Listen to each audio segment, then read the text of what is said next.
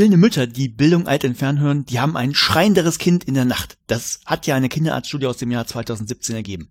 Gibt es irgendwas, wozu Sie keine Studie im Ärmel haben? Deswegen bin ich ja auch da. Und wenn Sie mich schon fragen, dann habe ich eben nicht bloß eine Stammtischmeinung, sondern kann es wissenschaftlich nachweisen. Deshalb haben Sie mich doch eingeladen. Absolut. Eben. Und deswegen sage ich das auch. Wenn Apple-Investoren einen Brief an Apple schreiben und sagen, hört mal her, wenn vier Milliarden Podcast-Hörer euch verklagen wegen der Gesundheitsschäden, die jetzt schon bekannt sind, dann seid auch ihr pleite. Ich denke mir, wir sollten uns überlegen, wie können wir Kinder und Jugendliche besser vor Podcast schützen. Rücken Sie dann auch von Ihrer Empfehlung ab, mit 18 erst Podcast zu hören? Ich werde das jeden Tag gefragt. Ab wann würden Sie die Podcast-Player empfehlen? Ach, Sie haben auch einen dabei? Ja, natürlich. Ich nutze das auch als Werkzeug. Macht nichts. Ja.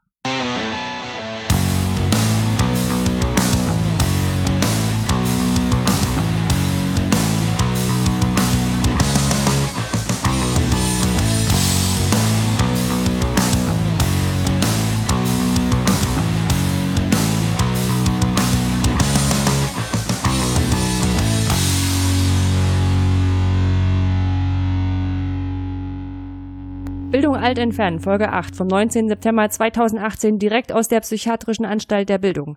Mit mir heute wieder mit dabei mein Manfred Spitzer, Oliver Tacke. Das ist unverantwortlich.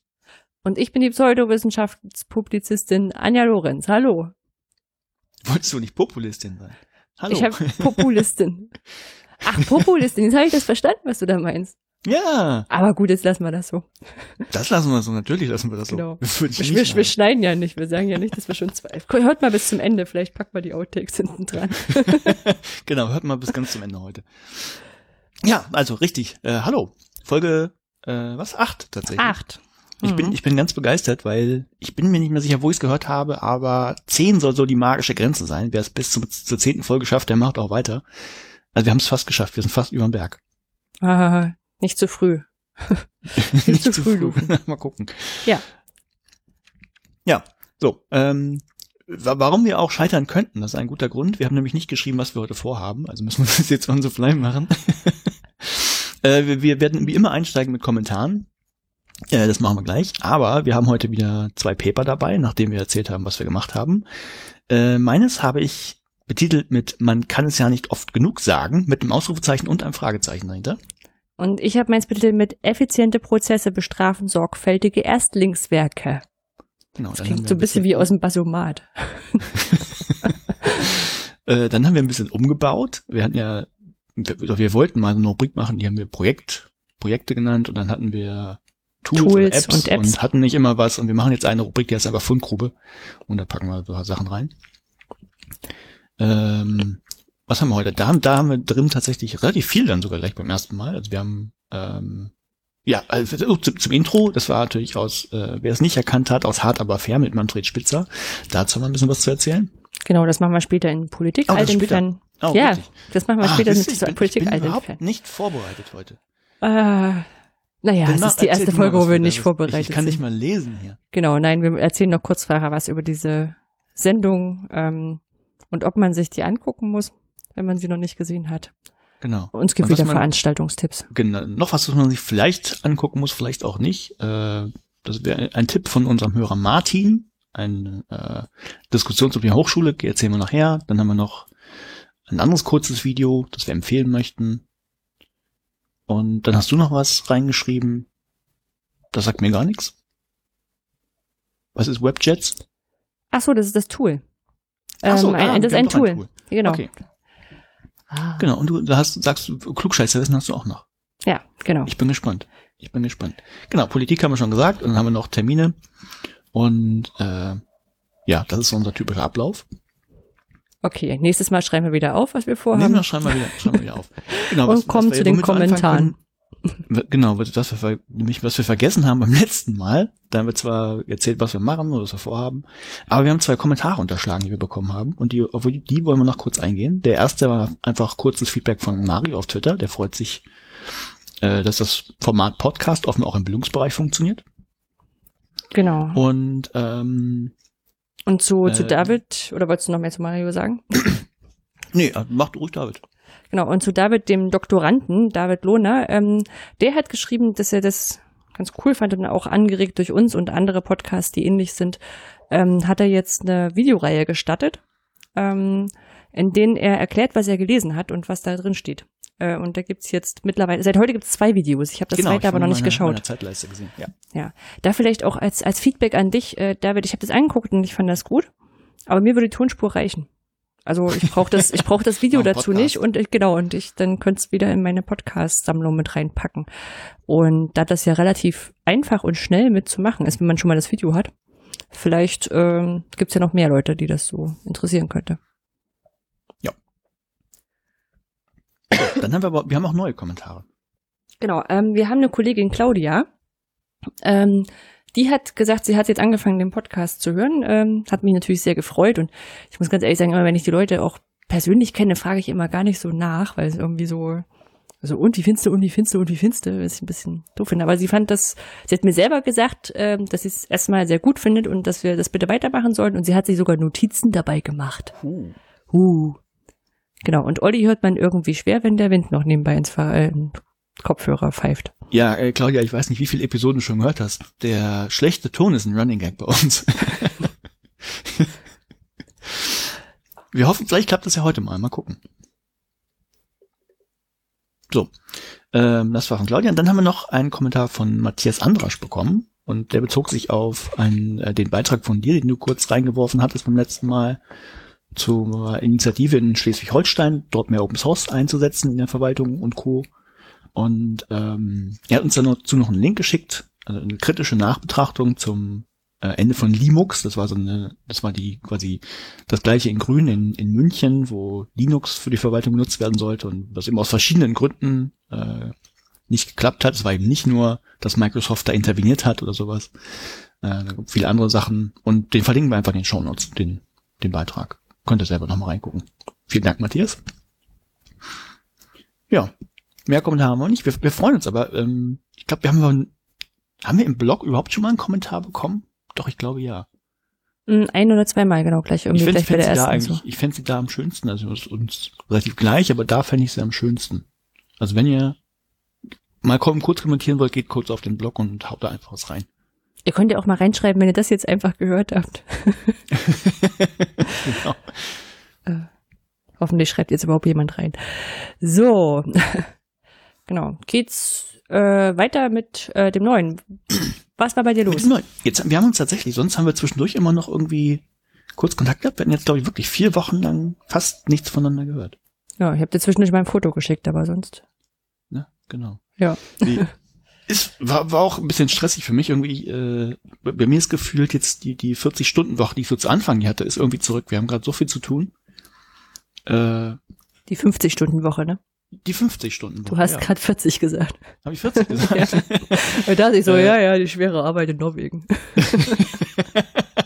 nee, äh, das sind tatsächlich 50. Also letzte Woche habe ich, das war ein Tag dabei, da habe ich äh, am Ende gesehen, okay, ich saß 13 Stunden jetzt im Büro, habe gearbeitet. Da war auch Schicht im Schacht. Ähm, von daher, selbst wenn du mir irgendwie kurz was geschrieben hättest, wäre nicht so viel passiert. Also das ist gerade irgendwie relativ, relativ anstrengend. Da gibt's echt viel zu tun. Da fällt mir doch ein, ich habe dich doch zwischendurch kontaktiert. Als eure Server kurz nicht erreichbar waren. Ja, da, da, da das wäre jetzt mein. War ich mein wahrscheinlich nächster nicht die Punkt. Einzige jetzt, und das hast das wäre mein nächster Punkt. Der hängt auch so ein bisschen damit zusammen. Das wär- ist jetzt vielleicht ein bisschen Mimimi. Das kannst du mir gleich sagen, ob das Mimimi ist.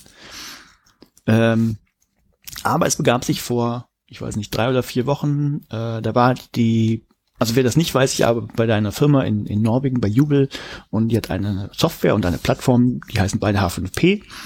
h5p.org ist die Adresse und die ist dafür da, damit man die Software ausprobieren kann. Also die Software ist Open Source, die ist kostenlos. Ja, auf der Seite ist auch ein Forum drauf, das kann man nutzen und man kann die eben da ausprobieren und hosten, was überhaupt kein, also kann man gerne machen, aber wir äh, haben vor äh, den Inhalten, die man da anlegen kann, äh, immer den Hinweis, das ist jetzt zum Testen, ihr könnt euch jetzt gerne aber auch einfach bei euch irgendwo auf dem Server installieren, ist kein Problem. Also kostet nix. Also das, das Ausprobieren kostet nix und äh, das, das die Software sonst auch nicht. Also ist eigentlich nicht das Problem, das zu machen. Und verstehe ich auch trotzdem, in Häkchen missbrauchen jetzt viele den Server, um da einfach ihre ganzen Inhalte zu hosten. Und vor drei Wochen müssen irgendwie überall die Schulen wieder losgegangen sein. Und es gab dann, konnte man über den Tag wirklich schön sehen, also es muss wahrscheinlich aus den USA so der große Teil gekommen sein, ähm, da waren einfach die Server down, weil die das nicht mehr vertragen haben. Also da wollten alle Leute ihre Inhalte da abrufen und dann ging einfach nichts mehr. Und das hat natürlich viele Leute verärgert. Ähm, und es kam teilweise, also nicht übermäßig viel, also ich glaube, vielen war irgendwie klar, aber es kamen auch echt verärgerte Nachfragen und das ist irgendwie das ist relativ schwierig. Und äh, dann gibt's immer, ich weiß, das ist jetzt ein bisschen Mimimi, aber vielleicht muss es mal raus.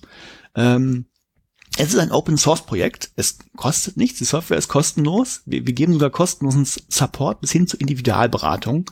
Ähm, bis hin zu, also wenn sich die Software, die Leute irgendwo die Software installieren, haben irgendwie ein obskures System, selbst dann finden wir noch irgendwie eine Lösung, dann gucken wir uns das auch an. Machen wir auch noch. Also das ist, es gibt alles rundum sorglos, inklusive dieses Hosting, was ja eigentlich nicht dafür gedacht ist, aber was Leute trotzdem benutzen. Und es gibt immer noch Leute, die finden dann immer noch was zu meckern. Das, das ist das, was ich nicht verstehe. Also, erklär, kannst du es mir erklären? Ich mm, mit Menschen kann ich es dir erklären. Also ja, Menschen sind, ich hab's sind, befürchtet. Sind, sind Freaks und schlimm. Aber ich kenne das auch. Wir haben ja ähm, einige kostenfreie ähm, Kurse bei uns bei oncampus.de auf der auf der Plattform. Also auch falls falls ihr den Podcast zum ersten Mal ähm, hört, äh, ich arbeite bei On Campus, mache dort äh, MOOCs und offene Kurse. Und ja, da sind auch manchmal Anfragen, wo man so denkt, so, hm, also dafür, dass es jetzt kostenlos ist, ich, ähm, weiß ich nicht. Also wir haben ja dann doch Möglichkeiten, das kostenpflichtig abzurechnen und man ist dann schon manchmal geneigt, das rüberzuschicken. Aber ich glaube, das, das liegt einfach so ein Stück weit auch an dieser, diese kostenlos Kultur, die an vielen Stellen so weit äh, ist, dass man dann sagt so, naja, wenn ihr jetzt schon quasi unsere Daten habt, ne, das ist ja immer so, Facebook ist kostenlos, ihr bezahlt mit euren Daten, dann äh, habe ich ja trotzdem als Kunde ein Anrecht auf irgendwas. Aber es ist. Das verstehe ich ja auch, aber dann ja. weiß ich nicht, warum die Leute das nicht differenzieren können. Ich meine, mhm. ich, ihr habt noch keine Werbung auf H5P gesehen und wird es auch nicht geben. Also ja, ich glaube, das ist so ein generelles Problem. Also ich glaube, die Leute sind einfach zu ähm, also das ist dann jedenfalls der gleiche Ton, den sie auch bei anderen Leuten äh, anstoßen würden, während ähm, ich muss sagen, ich versuche zumindest auch immer zu Support Menschen, auch wenn ich sie bezahle. Ne? Also irgendwie Kundendienst bei der Deutschen Bahn oder irgendwas ähm, oder andere Kundendienst, die man anruft.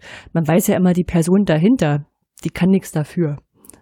Ja, und entsprechend versuche ich auch immer dann mich da zumindest fair zu verhalten, solange sich das auf der anderen Seite fair zu ver verhält. Und ich glaube, das sind dann auch Menschen, die genau die Leute auch anschreien und denken, die sind persönlich dafür zuständig. Nee, es war ja kein, kein Schreien, aber also ich, ich ein, ein spezieller Fall war dabei, ähm, da hatte, sie, hatte dann jemand sich seine ganzen Sachen, so wenn es dann gerade ging, mal von h5p.org runtergeladen, dann hat er sich ein WordPress aufgesetzt und hatte alles wieder hochgeladen, was ja auch funktioniert, ist ja kein Problem. Und dann kam, äh, hatte ich ihm gesagt, kannst du also mach das doch so. Ach ja, okay, mache ich das. So, und dann ähm, ich weiß nicht, einen Tag später oder so kam, kam wieder eine Anfrage. Dann übrigens auf meinem, auf, äh, was jetzt auch nicht schlimm ist, aber über einen Privat, Privat-Chat-Kanal. Ähm, da ging das dann quasi live hin und her. Also es gab Live-Support und ja, und äh, die, die, weiß nicht, ich habe interaktive Videos hochgeladen und die ersten, weiß ich nicht, 50 äh, laufen und ab dem 50. lassen sie sich alle nicht mehr embedden. Was ist denn da los? Dann habe ich gefragt, ist das Einbetten vielleicht nicht äh, eingeschaltet, kann man nämlich ausstellen. Doch, ist eingeschaltet. Also war natürlich nicht eingeschaltet, war er hatte dann irgendwann zwischendurch die Einstellung geändert. Äh, so, und äh, ja, und dann hat, dann hat er sich, also er hat das selber gemacht, dann hat er, dann ging dann ging's weiter. Das, es ging dann immer weiter noch mit, mit irgendwelchen Sachen dann zu suchen, hatte ich so das Gefühl. Also dann waren quasi, ähm, also weil er das über das Plugin von WordPress gemacht hat, dann äh, die Plugin-Entwickler hat er so irgendwie immer genannt, ich weiß nicht, ob er nicht geschnallt hat, dass ich auch einer davon bin, aber naja, äh, abseits davon, also äh, er hätte das, diese Einstellung nie auf nie gestellt ne, und hätte das alles strikt befolgt und da, da steht eben, ich habe mir das dann ja angeguckt und da stand dann, naja, steht extra so eine Erklärung unter, wenn du es auf niemals setzt, werden alle bereits vorhandenen Einbettungscode deaktiviert. Wurden sie ja nicht, die ersten haben ja alle funktioniert. Also wenn er hat das auf irgendwie äh, standardmäßig ausgeschaltet gestellt und ab dann sind halt alle automatisch ausgestellt. Mhm. So. Und also wenn die Einstellung heißt, vom Autor gesteuert, standardmäßig ausgeschaltet. Gut, ist ja auch egal, habe ich gesagt, na gut, äh, können wir uns nochmal angucken, machen wir auch noch. Und äh, dann ging es aber weiter so und das, hat er ja die ganze Arbeit gehabt, dass er die Sachen runterladen musste, hochladen musste. ähm, ob man das, da hätten, wir hätten ja wenigstens einen Hinweis irgendwie machen können auf die Website, ne, dass, äh, dass das nur zum Testen ist. Dann, ja, weil wir, das, weil wir wissen, wie gut Leute. Inhalt, der da erstellt wird. Dann, hm, hm, kurz da nichts, dann kam wieder aus, ja, aber da steht nicht, wie man das besser machen kann. Ja, ich, ne, ja, ja, ich sehe da einen Link mit, äh, hier kannst du das, äh, klick mal drauf, um, um zu lesen. Also ich weiß nicht genau, wie der Text ist, irgendwie äh, installierst auf deine eigene Website oder sowas steht da. So, wieder Ruhe und dann, ja, aber die, die Botschaft wäre zu versteckt. Und dann, weiß ich nicht, darf ich dann doch, da war ich dann echt so, da habe ich aufgeschrieben, einfach nur ganz ehrlich, äh, jeder, der sich fünf Minuten irgendwie mit Hafen beschäftigt hat, der weiß auch, dass man sich das selber installieren kann. So, und dann, ja, aber das wäre zu schwierig, gerade für Lehrerinnen und so weiter und so fort. Und ich habe dann gesagt, ey, wir haben das, steht auf der Startseite, da, da ist der Hinweis auf Plugins. Äh, wir haben das in der Dokumentation, wir, das, das ist ein Community-Projekt. Also auch, man kann gerne die Doku überarbeiten, übersetzen oder was auch immer man machen will. Ja, ist halt Open Source, also wir verdienen damit in dem Sinne nix. Und äh, ja, seitdem kam auch nichts mehr. Also es ja, hat niemand die Dokumentation überarbeitet. Und weil wir, weil wir wissen, weil wir wissen ja, wie gut Leute Hinweise und und äh, Manuals und FAQs lesen, ne? Also das ja, ist das ja das ist Grundproblem okay, dahinter. Wenn ich dann, wenn ich dann quasi drauf gestoßen werde, oh, da stand ja doch alles da, dann dann noch weiter zu suchen und noch was und dann nee, aber ach, doch und das hier noch und denkst du, was mache ich eigentlich? Also der der, der äh, Zweitkontakt lief dann auch schon irgendwie abends um 21 Uhr, da war ich schon wieder zu Hause und dann das ist, ne, also er kriegt um 21 Uhr irgendwie abends Support für seine Probleme und sucht noch was und sucht noch was und sucht noch was und nee, an dem Tag dachte ich, meine Güte. So, mhm. Mimimi zu Ende. okay. Das steckt halt auch in diesen 50 ich Stunden. Ver ich verstehe das ja, aber äh, Systeme werden ohne Nutzer immer viel einfacher. Das ja. ist ja nun mal so. Hm? Naja. Aber ich kenne das, ich kenne das auch. Also wir, wir haben auch regelmäßig, also wir hatten jetzt mal wieder eine Anfrage von einem Partner, ähm, ob nicht sowas wie ein FAQ für, für oncampus.de sinnvoll wäre. Dann haben wir gesagt, ja, das steht ganz unten auf jeder Seite. es, also eigentlich ist das ja nur dazu gut, dass du halt als derjenige, der die Fragen kriegt, drauf verlinken kannst und es nicht immer neu schreiben musst. Dafür ist ein FAQ gut, aber Menschen lesen keine keine Anleitung und wenn, und ich muss ganz ehrlich sagen, ich habe diesen Hinweis darauf, dass das nur zum Experimentieren ist und dass man sich selber installieren soll, habe ich auch noch nie auf H5P äh, wissentlich gelesen. Ja, ne, wir haben ihn jetzt farblich ein bisschen äh, offensiver gestaltet. Das haben, daraus hat, das haben wir jetzt gelernt, aber. Ich, ich sag nicht, dass er nicht dasteht. Nein, es ist ja, es ist ja gar nicht schlimm, wie gesagt, wenn mhm. die Leute das machen. Also wir haben jetzt, äh, um das Problem zu lösen, haben wir jetzt einfach mehr Geld in die Hand genommen, haben einen äh, größeren Server jetzt gemietet und so weiter und so fort. Kostet übrigens alles Geld, ne, nur als Hinweis, zahlt jetzt trotzdem alles nicht. Äh, das machen wir jetzt aber nicht beliebig oft. Also wenn jetzt Leute immer noch, also wenn, keine Ahnung, wenn das nächstes Jahr dann wieder auftritt, dann werden wir auch sagen, ja, tut uns leid. Also hm. Aber du kriegst trotzdem weiter dein Gehalt und musst nicht hungern und so. Nein, muss ich nicht. Ja. aber sag mal, weil du ist auch vorbei. Gut, weil du, weil du, weil du gesagt hast hier mit 50 Stunden und so. Jetzt eine Sache, die mich da echt interessieren würde und ich glaube so außerhalb auch. Wie ist das mit Arbeitszeitgesetzen in in, Nord, äh, in Norwegen und wie funktioniert das bei so einem coolen Start-up-Zeug mit äh, Zeiterfassung oder nicht Zeiterfassung? ich glaube, die Gesetze, also das alles, was ich mitbekommen habe, ist, glaube ich, ziemlich vergleichbar mit, ähm, wie es in Deutschland ist. Mhm.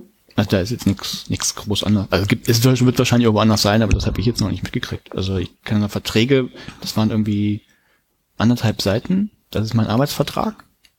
Kann ich mich, in Lübeck war es zehn, weiß ich nicht. Und in Lübeck der Arbeitsvertrag, der ist auch nur mit Papier hinterher. ich kann sagen, der, der Arbeitsvertrag ist auch nur zwei Seiten. Darfst nicht trinken und weiß der Teufel was kein Alkohol trinken, muss man jetzt sagen. Nicht. Die Leute denken, wir verdursten. Ja, äh, Zeiterfassung haben wir auch. Ähm, das ist aber, wir müssen uns, es geht nicht um die Arbeitszeit, also es ist vollkommen Relle. Also die 50 Stunden schreibe ich mir jetzt irgendwo auf. Wir, wir machen das, nur weil wir auf verschiedenen Projekten arbeiten, dann müssen wir die Stunden halt den Projekten zuordnen. Da kommen wir am Tag nicht mehr als 7,5 Stunden raus. Also das ist, das ist, nicht, das ist nicht das Problem. Mhm. Ähm, nee, und das war's eigentlich. Das ist so, das Arbeiten, ja, das ist sonst ziemlich locker. Also ja, kann man nicht anders sagen. Ja. ja, mit den sonst Arbeitsgesetze sind, ich glaube, wie in Deutschland. Also vielleicht sogar, vielleicht sogar noch strenger, ich bin mir nicht ganz sicher. Hm. Also die 13 Stunden müsstest du dann auch verheimlichen vor so einer offiziellen Aufschreibung und müsstest das irgendwo anders hin mogeln. Nee, braucht das ja nicht mogeln. Also äh, Achso, du meinst, wenn jetzt, wenn jetzt quasi der Staat käme, um mich zu beschützen? Ja, ja, genau. Also in, in Deutschland ist ja zehn Stunden Obergrenze für Tagesarbeitszeit. Ja, wird in Deutschland ja auch immer eingehalten. Mhm. Im öffentlichen Dienst schon. Oh, dann hat aber niemand meine Arbeitszeit früher kontrolliert. Also, also in Lübeck bei der Zeiterfassung ist nach zehn Stunden Schluss. Ja, die Auf dem Zettel. gekattet, Aber es kommt niemand vorbei und sagt, hey, guck mal, ich habe von deinem Fitbit gesehen, du bist jetzt aber schon zehn Stunden am Rechner, jetzt mach mal aus. Ähm, das kann ich dir jetzt so nicht sagen, weil ich habe noch nie länger als zehn Stunden gearbeitet. Und auch noch nie am Wochenende ohne Noch nie. Überstundenantrag. Nee, Nee, nee, nee. nie nachts. Schon gar Mhm. nicht sonntags. Mhm. Nein. Ach ja. Nee, also das ist, das war jetzt kein, das war jetzt kein Jammer, dass es 50 Cent war, ist einfach nur viel und irgendwann ist man dann ja auch ein bisschen ausgelaugt. Aber, ähm, um wieder ein bisschen fitter zu werden grundsätzlich, bin ich tatsächlich wieder laufen gegangen. Also ich gehe gerade wieder regelmäßig oder sagen wir mal drei bis viermal die Woche laufen. Uh. Habe ich geschafft. Ja. Das funktioniert und äh, ich bin relativ begeistert von Strava, dieser App, die es da gibt. Ähm, ist wohl so das Ding, so die das so- soziale Netzwerk für Leute, die irgendwie laufen, schwimmen, Radfahren. Und funktioniert eigentlich eigentlich gut. Also das ähm, ist schon ganz interessant, einfach mal zu, also man kann sich da an, an Datensatz sehen, wie schnell man war und wo man lang gelaufen ist und all so eine Scherze und kann es auch von den anderen sehen.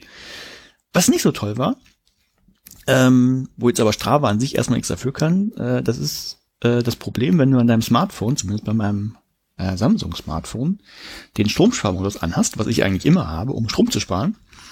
Ähm, so, wenn dann dein Bildschirm ausgeht, dann wird halt auch nicht aufgezeichnet.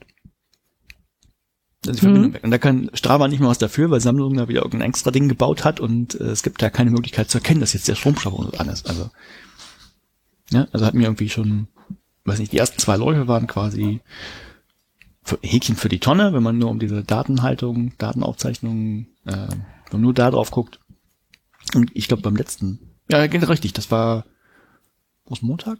Ja, Montag. Montag bin ich gelaufen und äh, da war der erste Kilometer kaputt. Mittlerweile lasse ich mir immer nach einem Kilometer sagen, Flo, du hast jetzt einen Kilometer geschafft. Und es kam nicht, dachte ich, ja, ich kenne doch aber die Strecke und gucke auf mein Telefon und dann, ah, so das dann eingestellt. Also war der erste Kilometer hops, aber ja, funktioniert. Und ich warte jetzt, weil ich mich jetzt das Fieber gepackt hat, auf ein, äh, auf ein Armband, auf ein Garmin Vivo Sport. Hm. Einfach weil ich ähm, Intervallläufe nennt sich das wohl, habe ich mir sagen lassen. Das soll wohl ganz gut sein, um ein bisschen, ähm, also man wird, wird dadurch wohl schneller fit und kann äh, wohl zügiger laufen. Und dafür ist es aber ganz gut zu wissen, wie schnell man jetzt gerade läuft, damit man so ein bestimmtes Tempo halten kann. Und ist immer blöd, wenn du dein Telefon aus der, aus der Hose friemeln musst, und nur um drauf zu gucken. Und da habe ich gesagt, okay, dann investiere ich jetzt mal so ein Armband. Und ich bin sehr gespannt drauf. Hm. Das soll aber alles ganz easy funktionieren. Ja, wir machen ja keine Werbung und so einen Spaß, ne? Und dann, Äh, Ga- Garmin, Ja. wenn ihr einen Podcast sponsern wollt. ja, ich kann dann bei mir noch hinzufügen, ich nutze ja äh, seit in der zweiten Generation das Mi-Band, weil ich äh, ja auch so damals so, so gedacht habe, ach Mensch, diese, diese Smartwatches sind mir zu teuer und diese Fitnessbänder auch so und ich weiß ja gar nicht, ob ich das wirklich will und brauche. Und da war das so Also, die das finanzielle Wahl, die Aber wo ich- finanziell ich das, was mir gepasst hat. Und es ist schon, hm. ich war schon, ich war schon sehr vernünftig. Also ich habe ja dann, ich bin ja auch in einer äh, Gruppe auf Strava, der, der Minkorrekt-Rollenläufergruppe, Mhm. und habe da mal gefragt, ähm, was könnten die ja so empfehlen? Ich brauche eigentlich nur, ich will nur anzeigen, wie schnell ich gerade laufe, aber ich bin natürlich ein Spielkind. Und äh, da wurden mir zwei Smartwatches empfohlen. Äh, die waren auch, sahen auch sehr, also die eine sah auch sehr cool aus und konnten natürlich viel mehr als das, was ich sagen kann. Aber die sollten auch irgendwie 500 Euro kosten. Und ich gesagt, hm, ich bin jetzt eher Anfängerläufer, vielleicht gebe ich nicht 500 Euro für so eine Smartwatch aus. Ja. Weil also so das, also wie gesagt, das Fitness-Tracking ist so das eine, das andere ist halt auch so, ich habe ja die, die ganzen Notifications, die mein Handy so absondert, aufs Armband geschalten, Ja, dass geht es dann damit vibriert und damit ist mein Handy jetzt komplett ruhig. Also das. Ja. Ja. Ich mein, ja. Meins ist eh ruhig, aber das geht gegen mit dem Teil auch. Ob ich das mache, weiß ich noch nicht. Ja. Aber schön, schön. Ja, da warte ich jetzt halt drauf. Äh, Habe ich am Wochenende bestellt und jetzt ist noch nicht da. Nee, aber vom, vom Warten auf die Post dann zum Warten im braunen Sumpf. Äh, was ich auch gemacht habe in den letzten vier Wochen, also weil, weil man auch in Norwegen natürlich irgendwie äh, Chemnitz und solche Geschichten mitkriegt. Ich habe jetzt auch gedacht, wo geht's? Hm? ja, also ich habe tatsächlich, ich, ich wollte mir mal angucken, wie, der, wie das da wirklich so abgeht. Ne? Und ähm, ich, ich kannte das natürlich schon von, von YouTube, wo, wo du dann irgendwie so ein paar Kommentare äh, von Moritz, äh, unter den Videos von Moritz Neumann oder so siehst, aus der, der Ecke. Ähm, aber ich habe mich dann mal auf so Seiten wie Political Incorrect äh, begeben und ich habe mal bei YouTube eben Videos von Rechten und so weiter gesucht, dann eher, die findest du dann aus dem, gerade aus dem Ausland auch. Und das ist echt so erschreckend, was du da liest. Mhm. Also da, da zweifle ich irgendwie an, doch an, äh, daran, dass die Menschheit sich irgendwie weiterentwickelt hat in den letzten Jahrzehnten. Also es ist echt übel. Und es ist nicht nur, nicht nur irgendwie Deutschland, sondern gerade unter englischen Videos findest du dann so eben haufenweise Kommentare, hey, die Deutschen wissen, wie es geht und all solche Sachen. Es ist echt, echt heftig. Und was ich dann auch gemacht habe, ich habe dann ähm, ich versucht zu kommunizieren, was war auch ganz interessant. Also was, was ganz anderes passiert, als ich gedacht habe. Ich habe gesagt, hey, pass auf, äh, ich schreibe da mal ganz nüchterne Kommentare drunter und wahrscheinlich ähm, wirst du dann auch beschimpft und so weiter und so fort. Wenn du, wenn du einfach nur ganz nüchtern kommentierst, also Beispiel, irgendwas von Diktatur Merkel, bla bla bla bla bla, da habe ich dann auch nur kommentiert, ähm, ganz höflich, ganz sachlich, ganz, also ohne wirklich das, das Kacke klingen zu lassen, habe ich mir wirklich Mühe gegeben, einfach nur gesagt, äh, sinngemäß, naja, in Deutschland ist es halt, da werden die Leute gewählt Ne? Und es mag ja durchaus sein, dass äh, die Leute sich nicht repräsentiert fühlen von Frau Merkel, aber trotzdem haben halt andere Parteien noch die Mehrheit gehabt, sonst sehe ich jetzt nicht, wo das eine Diktatur ist. Nur als Beispiel. Da kriegst du gar keine Antworten. Naja, weil das irgendwelche Bots sind. Ja, die gibt's auch, aber ich glaube nicht, dass, dass, da, dass da nur Bots drunter sind. Hm. Also ich glaube, die Leute, die, die laden da wirklich nur, machen ihr Gehirn aus, laden ihren Scheiß ab und sind wieder weg. Das war's. Oder wenn sie dann irgendwie mal wirklich was, was krasses anderes sehen, irgendwie, weiß was nicht, Feindbild Antifa, wenn da jetzt einer offensichtlich aus der Linksextremecke kommt oder gefühlt, dann, dann hauen sie da nochmal drauf. Aber sonst passiert gar nichts. Also ich wüsste nicht mal, wie man, wie man Leute erreichen soll. Weißt du, es ist echt, echt übel. Hm. Nee, also das ähm, ging mir auch genauso. Ich meine, ich habe ähm, sehr viel zu Chemnitz gelegen. Ich habe da auch lang genug äh, gelebt und, und gearbeitet und so. Ne, ich meine, es ist halt ich wurde auch gefragt, so geht dir das jetzt besonders nah? Und ich sag so, naja, ja, schon. Ne? Ich meine, man kennt halt so die Orte und so und aber ich weiß nicht, ob es jetzt mir anders nahe gehen würde, wenn es jetzt irgendwo anders wäre. Ne? Also das ist, glaube ich, ist, glaube ich, generell einfach eine, eine bescheuerte Sache. Und ich bin dann immer froh, dass wenn ich jemanden erkenne, die immer auf den Anti-Demos sind und auf den Wir sind mehr Demos oder sich dazu ausgesprochen haben, ähm, aber es ist halt auch so, genau wenn du, wenn du halt mal rauskommst aus deiner Filterblase, wo alle sagen, boah, die Rechten sind schlimm, ähm, dann kommst du aber auch in, in Stories rein, also wo du echt sagst, also auch so genau diese, diese gezielten Fake News, ne, also die, die wirklich, ähm, ja durch Trump leider verrufen sind, aber tatsächlich echt so, so, so Sachen, ähm, na, wie dieser Bericht über dieses, dieses Plakat, was die zu diesem ersten, in Anführungszeichen, Trauermarsch äh, vor mhm. sich hergetragen haben, mit den, äh, mit den zerkloppten Frauen da vorne drauf, die überhaupt nicht aus Deutschland sind. Das sind irgendwelche ähm, Amerikaner und Engländer, die Opfer häuslicher Gewalt äh, von meistens von ihren Männern oder Freunden geworden sind. Ne? Also einfach so random äh, ähm, verkloppte Gesichter aus dem Internet geholt, wo du echt sagst so, okay, und das hat ja Methode und das geht auch so weiter. Und wenn du, ich glaube, wenn du so ein bisschen denkst, so verdammt, wie läuft das gerade da draußen ab? Und dann so ein bisschen denkst, sagst du, stimmt das überhaupt? Dann findest du auch genug Nachweise, dass das so ist, wie äh, rechte Kader da sagen. Und das, mhm. das ist eigentlich das, was mir noch viel mehr Angst macht, eben genau die Leute, die halt, die halt auch genau diese, diese Sachen erstmal so reinstreuen und dann auch wissentlich sagen, ähm, hier, das ist jetzt so und so und wir werden hier umgefolgt und all so ein Quatsch. Und naja. Aber vielleicht verlassen wir das Thema. Es ist so. Ich muss, wieder, ich, ich muss dann immer hinterher eine Reihe an Katzenvideos gucken, damit man da halbwegs wieder raufkommt. ja, um, äh, was ich tatsächlich letzte Woche geguckt habe, äh, ist jetzt so ein, so ein Geständnis quasi. Ich habe letzte Woche zum ersten Mal in meinem Leben Titanic gesehen, den Film. Oh nein, ich habe gedacht, du meinst, die, ich habe das in den Shownotes gesehen und habe gedacht, irgendein geiler Titan, äh, Titanic ist. Und du hast es vorher noch nicht geguckt? Nein, das konnten viele Leute nicht glauben. Ich hab da Ein Meisterwerk gedacht, ja, okay, der Film. Ich, ich, ich gucke ihn jetzt mal. Ah, und wie war es?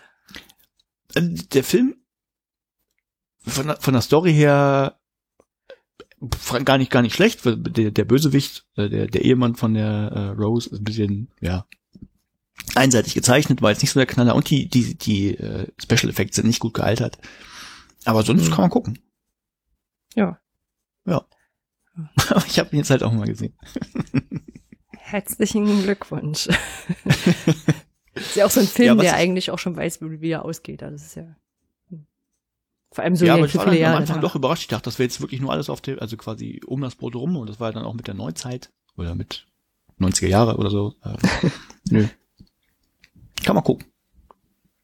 Ja. Nee, viel mehr habe ich nicht geschafft. Ich wollte noch tatsächlich äh, mal wieder zum Karate gehen. Äh, aber ich jetzt in der Stadt entdeckt habe, es gibt, also ich, ich hatte mal nach einem Verein geguckt und habe im, im Netz aber erstmal nur einen hier im ganz im Norden von Tromsø gefunden. Das wäre mal ein bisschen weit gewesen. Und habe dann aber entdeckt, ey, es gibt doch einen in der Innenstadt, aber ich habe in den letzten Tagen keine Zeit gehabt, um hinzugehen. Vielleicht mache ich das zum nächsten Mal dann. Ja, und das war so, glaube ich, von mir. Reicht ja auch. Ja, Und bei dir? gut. Was war bei mir so los? Ähm, ach ja, genau. Ähm, erstmal war Sommer hier in Deutschland. Warm, heiß und jetzt haben wir gerade mal noch so ein bisschen kleines Comeback, aber das äh, ist weit weg von dem, was wir so an 30 Grad und mehr hatten. Und das heißt auch, wir hatten so ein bisschen so Social Event Kram. Äh, wir hatten mit dem SAM-Team, also was bei uns so die Infrastruktur stellt bei uns Campus, hatten wir ein kleines Team-Event mit äh, Stand-Up-Paddling und Minigolfen und Grillen. Und dann war ich mit ein paar anderen Kollegen nochmal so, ich sag mal so halb privat, also ähm, waren einfach Kollegen und waren in unserer freien Zeit, Urlaub oder Gleittag oder wie auch immer, im Hansapark. Und ich habe festgestellt, dass ich bestimmt seit, äh, vielleicht seit 15 Jahren, aber 13 Jahre länger als es, äh, kürzer ist es nicht her, das erste Mal wieder in einem Freizeitpark war. Und ich war auch ein bisschen aufgeregt, weil ich nicht wusste, wie ich, also wie, wie ich so zu diesen Achterbahnen jetzt so stehe. Ich muss ganz ehrlich zugeben, ich war schon in, schon früher nicht so wahnsinnig mutig. Und ich, das hat sich ja bestimmt eher nicht gebessert, aber Ja. hat sich, also ich fand es dann doch okay. Ich habe schon früher nicht so Sachen mit, mit Looping und Zeug gemocht und gemacht. Aber sonst war so ganz gut alles dabei. Also, Nee, aber um die um dich zu schon. beruhigen, ich glaube, es ist bei mir sogar noch länger her, dass ich in einem Vergnügungspark war. ja. Das, das letzte, ich weiß, das letzte Mal, äh, wie hieß das Ding? Warner Brothers Movie World, ich weiß gar nicht, ob es das noch gibt. Hm. Wenn es es nicht mehr gibt, kann man den Zeitpunkt zumindest festmachen. aber das muss aber auch, das muss auch schon. Wie lange ist denn das jetzt her? Ich weiß es nicht. Bestimmt schon 20 Jahre. Hm, Ja, vielleicht sollten wir mal in einen Freizeitpark gehen, wenn du wieder hier bist. Dreh. Ja, sollte ich vielleicht mal machen. Ja. ja, genau. Dann waren wir ähm, bei der Mittwochsbildung. Die Mittwochsbildung ist eine Veranstaltungsreihe von der gemeinnützigen, das ist eine Stiftung in Lübeck. Lübeck hat ja viele Stiftungen, die Nicht die für Montagsbildung. nicht die Montagsbildung, das ist das, was wir bei oncampus.de jeden Genau, Montag machen. Genau. Ähm, aber nee, die Mittwochsbildung ist auch, ich sag mal, eine Veranstaltungsreihe zu verschiedenen Sachen. Und da war die Bildungsministerin von Land Schleswig-Holstein da, äh, Karin Prien, Mhm. und hat was erzählt, ich sag mal, mit so ein bisschen Fokus auf äh, politische Bildung, weil das irgendwie ein Sonderthema wird jetzt im, im neuen Jahr. Und äh, aber auch ein Stück weit zum, zum Lehrermangel. Und da war auch äh, ein bisschen Stichwort und äh, Kai, f- von dem wir ja auch schon ein bisschen gesprochen haben, Kai Obermüller, der sich da mal Zahlen geholt hat und ähm, jetzt sich nicht mehr wundert, warum es den Lehrermangel gibt, weil relativ wenig Referendare eingestellt werden. Ähm, also die Leute werden einfach nicht ausgebildet. Ähm, ist ein Grund dafür, muss man dazu sagen. Ähm, kam auch dazu, seine Frage zu stellen, also wie man dann hier über Lehrermangel reden kann und gleichzeitig halt so wenig Referendare ausbildet. Wie war die Antwort? Und ähm, die Antwort war erstmal politisch sehr diplomatisch. Ähm, mit, ich sag mal, ich in meinen Ohren, in, mein, in meiner kleinen Welt zusammengefasst, dass was sie gesagt hat, sie würden mehr einstellen, wenn es mehr Geld gäbe und sie haben schon die Zahl schon erhöht, so wie es ging, aber es gab, gibt halt nicht mehr Geld.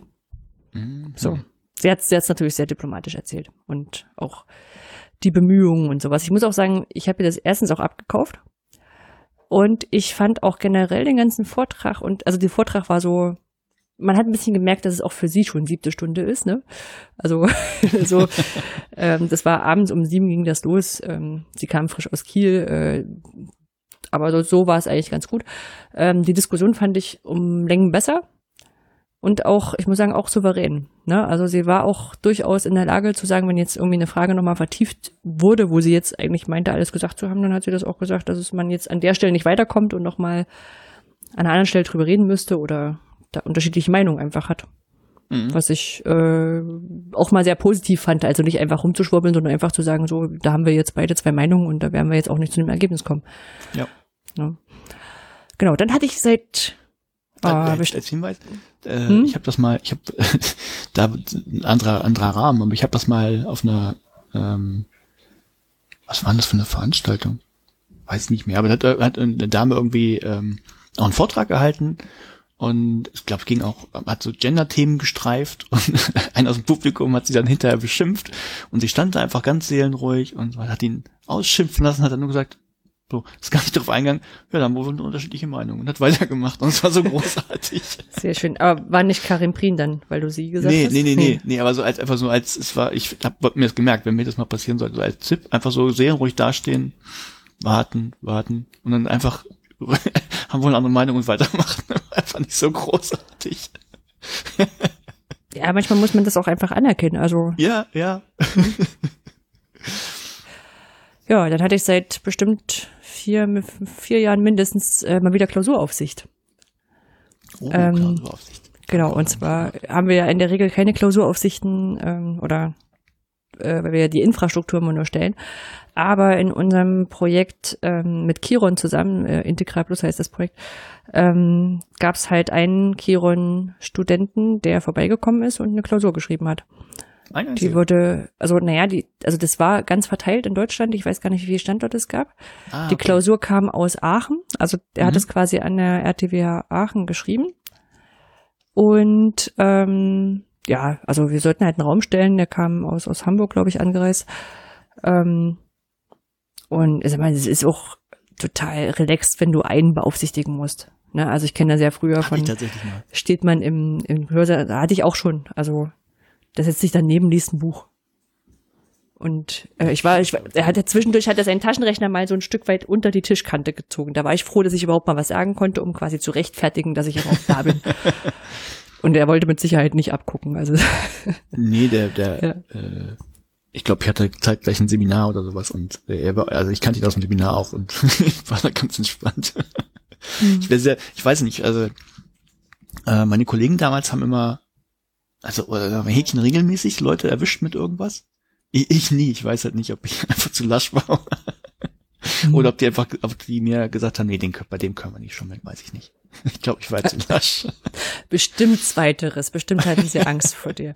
Na, ich habe einmal, ein oder zweimal Leute rausgezogen. Also das tatsächlich. Also gerade so, wenn, wenn Sachen mit Hilfsmitteln sind. Also nicht so Open Book, da ist es, ist es ja egal, aber ähm, ich hatte mal eins, da war ein, war ein Buch zugelassen, was auch selber ausgedruckt sein konnte. Also über die Hochschulbibliothek war das ja zu, konnte man das beziehen als PDF. Und naja, das waren zwei, die waren von vornherein schon auffällig, also Pärchen.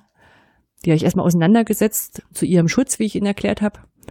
Weil da muss ich auch nicht so aufpassen und habe sie nicht so unter Verdacht. Und dann mhm. war auch, also die Seiten, die sich dazwischen geheftet haben, die haben sich noch nicht mal Mühe gegeben und die gleiche Schriftart genommen oder so. Also mhm. das war irgendwie bisschen plump.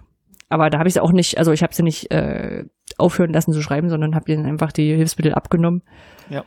Und ähm, dann entsprechend weiterschreiben lassen. Ähm, weil man, das ist auch immer schwierig, ne, im Klausurrecht und so, was dann, was dann zugelassen ist und was nicht.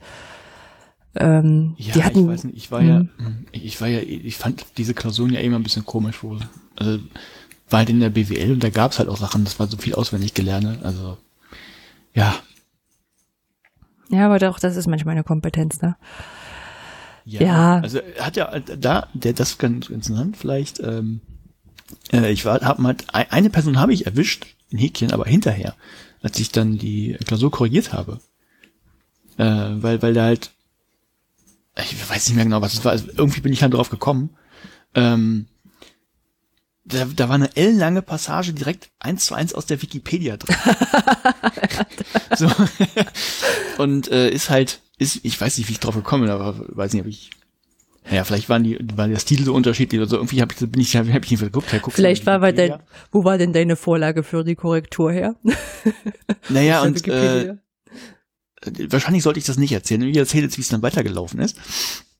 Ähm, also das, da habe ich natürlich meinem, meinem Chef gesagt und der hat sich dann mit der Prüfungs, äh, mit dem Prüfungsamt auseinandergesetzt und so weiter und so fort. Und ähm, er wurde dann nochmal eingeladen von meinem Chef, nochmal vorbeizukommen, aber gab wohl keine Details. Und da war auch dann Dame vom Prüfungsamt dabei und haben gesagt, ähm, also wie das denn abgelaufen ist, ähm, wurde gefragt, hier, wir haben hier Ihre Klausur und besteht hier der Verdacht, könnten Sie bitte nochmal diese Frage beantworten? Ne, also die, die Frage aus der Klausur. Mhm. Und der wusste halt nichts, null. So, und dann äh, hat er aber gesagt, nein, ich habe das auswendig, ja, ja ich habe mich damit vorbereitet, ich habe das dafür auswendig gelernt und so weiter und so fort. Und man äh, muss es ja versuchen. Ja, ja, deshalb, deshalb sage ich da. Ich wusste nicht, ob ich vielleicht das erzählen sollte. So, und ähm, naja, die Dame Verprüfung meinte nachher, Verprüfungsausschuss äh, sagte auch, naja, es ist jetzt eine, einfach eine Frage der Glaubwürdigkeit, ne? Ähm, ähm, wenn sie das wirklich, also was war noch nicht so lange her, ne? wenn sie das wirklich auswendig gelernt hätten, dann müssten sie es wenigstens noch ein bisschen wissen. Also irgendwas dazu, er konnte nichts sagen. Und ähm, so deshalb wurde dann das als als Täuschung gewertet. Äh, jetzt den Hinweis, den ich nicht sagen sollte, wenn wenn er dagegen Einspruch äh, erhoben hätte, wäre er wahrscheinlich damit durchgekommen, hat die da beim Prüfungsamt gesagt. Ich weiß nicht mehr warum, aber. Ne, ich habe auch das ähm, in Erinnerung, dass wenn quasi dem, dem Studenten hinterher der Spickzettel aus der Hose fällt, dann hast du Pech, weil du ihn quasi nicht beim Benutzen entdeckt hast. Nee, also der Prozess war aber, so, sowohl, hm. sowohl, äh, sowohl war der wohl sauber, aber wenn, wenn er dagegen Einspruch eingelegt hätte und das noch irgendwie formal durch einen anderen Prozess gegangen wäre, dann äh, wäre das wohl nicht gegangen. Also, hm. liebe, liebe Studierende, die ihr uns hört, wenn, wenn ihr bescheißt, äh, legt Widerspruch ein. Wird, euch, wird auf keinen Fall schaden. ja, aber in dem Fall, also das Risiko bestand ja trotzdem, dass du ihn währenddessen erwischt hast. Hattest du Prüfungsaufsicht äh, bei der bei der Klausur auch? Äh, nee, ich glaube nicht. Hätte ich jetzt auch gesagt. nee, weiß, weiß ich jetzt echt, kann sein, weiß ich jetzt aber echt nicht. Mhm. Also äh, das war die große BWL 1 Einflussklausur. Wahrscheinlich, ob ich jetzt im selben Raum gewesen bin, weiß ich nicht. Mhm. Das war, ja. über, das war über X Hörsäle verteilt.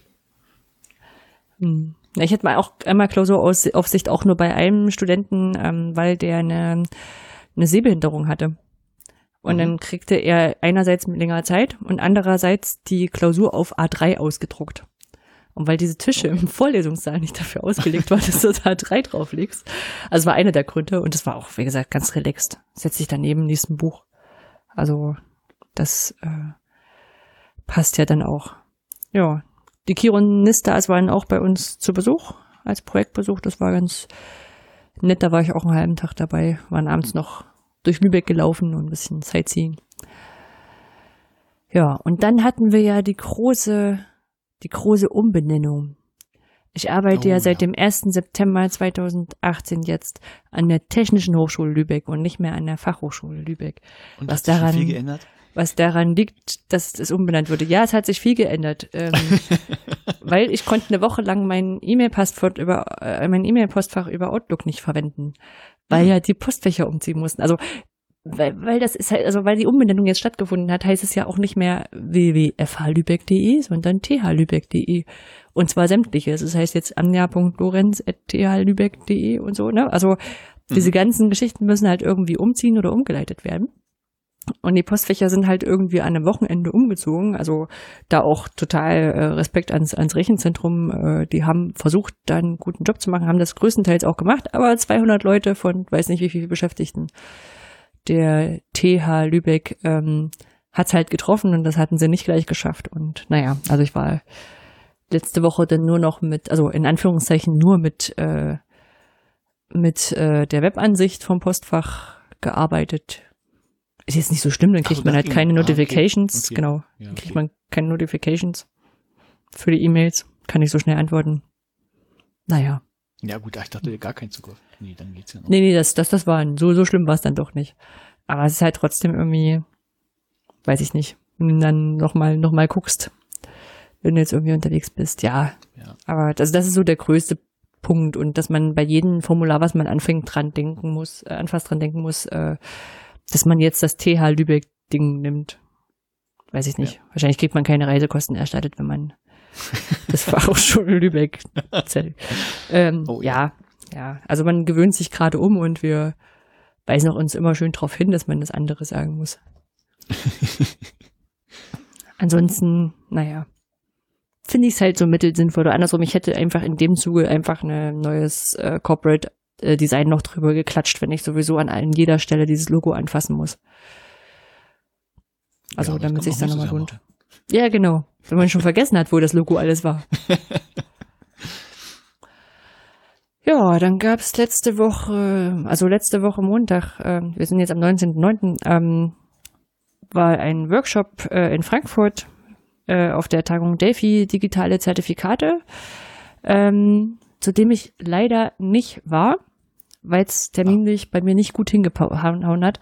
Ich habe das aber mit, ähm, also mit organisierten Anführungszeichen, also habe da ähm, bei der bei den Reviews mitgemacht und habe die ähm, die Auswahl mit getroffen und Mhm. versucht mich da bestmöglich einzubringen, was ein bisschen schwierig war, weil es in meine Urlaubszeit gefasst ist und ich habe das Gefühl, es ist echt, also wenn, wenn das nicht schon gedruckt worden wäre, gerade als ich da nicht hinfahren könnte, habe ich mich fast ein bisschen geschämt, dass ich da im Orga-Team mitstehe. Und, aber passt schon irgendwo, und meine, äh, die Kollegin ist dann gefahren. Ähm, aber da werden die Paper, entweder sind sie jetzt schon bereitgestellt oder werden bereitgestellt. Das muss ganz interessant gewesen sein, aber als ich reingeguckt habe, war das noch nicht. Mhm. Deswegen aber nur ein Hinweis drauf. Also nochmal so, vielleicht als Thema so angefasst, digitale Zertifikate sind halt deswegen interessant. Also damit ist jetzt nicht einfach gemeint, das äh, Zertifikat, das Hochschulzertifikat oder das, die Credit Points als PDF, sondern halt als irgendwas, was signiert ist. Irgendwas, was bisschen mehr ist, irgendwas, was Metadaten hat, wie ein Badge. Ja, oder halt eben wirklich was, was jetzt in die abgefahrene Richtung geht mit, äh, mit Blockchain zertifiziert. Ähm, Blockchain abgesichert, ähm, weil es schlichtweg weggehen wird von, von Papierzertifikaten. Also das beste Beispiel bei uns ist ja immer, wenn, äh, wenn wir die Projekte haben mit den Geflüchteten, die haben jetzt beim, äh, beim Flüchten nicht unbedingt dran gedacht, dass sie ihr Diplom mitnehmen Ja, müssen oder irgendwas was vor oder, oder ja, selbst ihre Hochschulreife, also ein Abiturzeugnis ist vielleicht das Letzte, woran man denkt, dann neben einen die Bomben einschlagen. Und ähm, warum, wer, wer garantiert einen das, dass das da ist oder nicht?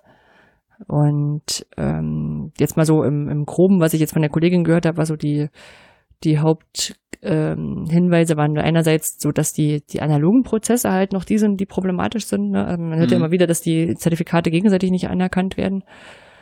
Ähm, andererseits halt aber auch so die, was, was will man damit überhaupt nachweisen? Also es gibt tatsächlich auch viele, viele Überlegungen mit denen, wie müssen diese Zertifikate, was müssen die nachweisen? Was muss da alles dahinter stehen? Was muss man da, dafür alles abprüfen? Ne?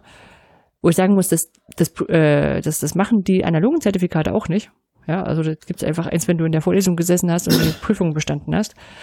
Ähm, könnte man jetzt auch sagen, das macht man genauso für die digitalen Zertifikate, aber es ist einfach jetzt ähm, doch schon in dem Schritt, wo man sagt, man kann das ja jetzt besser machen. Ja. Mag Ja. aus der Rechtfertigungspflicht kommen, dass äh, Menschen immer sagen, ja, da brauchen wir das doch nicht, können wir doch weitermachen wie immer. Aber vielleicht gewinnt man dadurch ja doch was. Ja, ja, es hat tatsächlich wahrscheinlich nur so ein Häkchen Effizienz- oder Bequemlichkeitsding. Hm. Also ich finde Zertifikate, ob das nur Zeugnisse sind oder sonst irgendwas, ja, was soll ich dazu sagen? Also genau wie du es sagst, sagen halt echt nichts aus. Ne? Also Ja, ja. Also ja, da, da habe ich immer das mein Lieblingsbeispiel. Ich habe so ein SAP Tab 10 Zertifikat, ne, also ERP Kram, wofür ich auch mal eine Woche lang in, einer, in, einer, in einem Tutorium gesessen habe und dann Multiple Choice Fragen auswendig gelernt habe.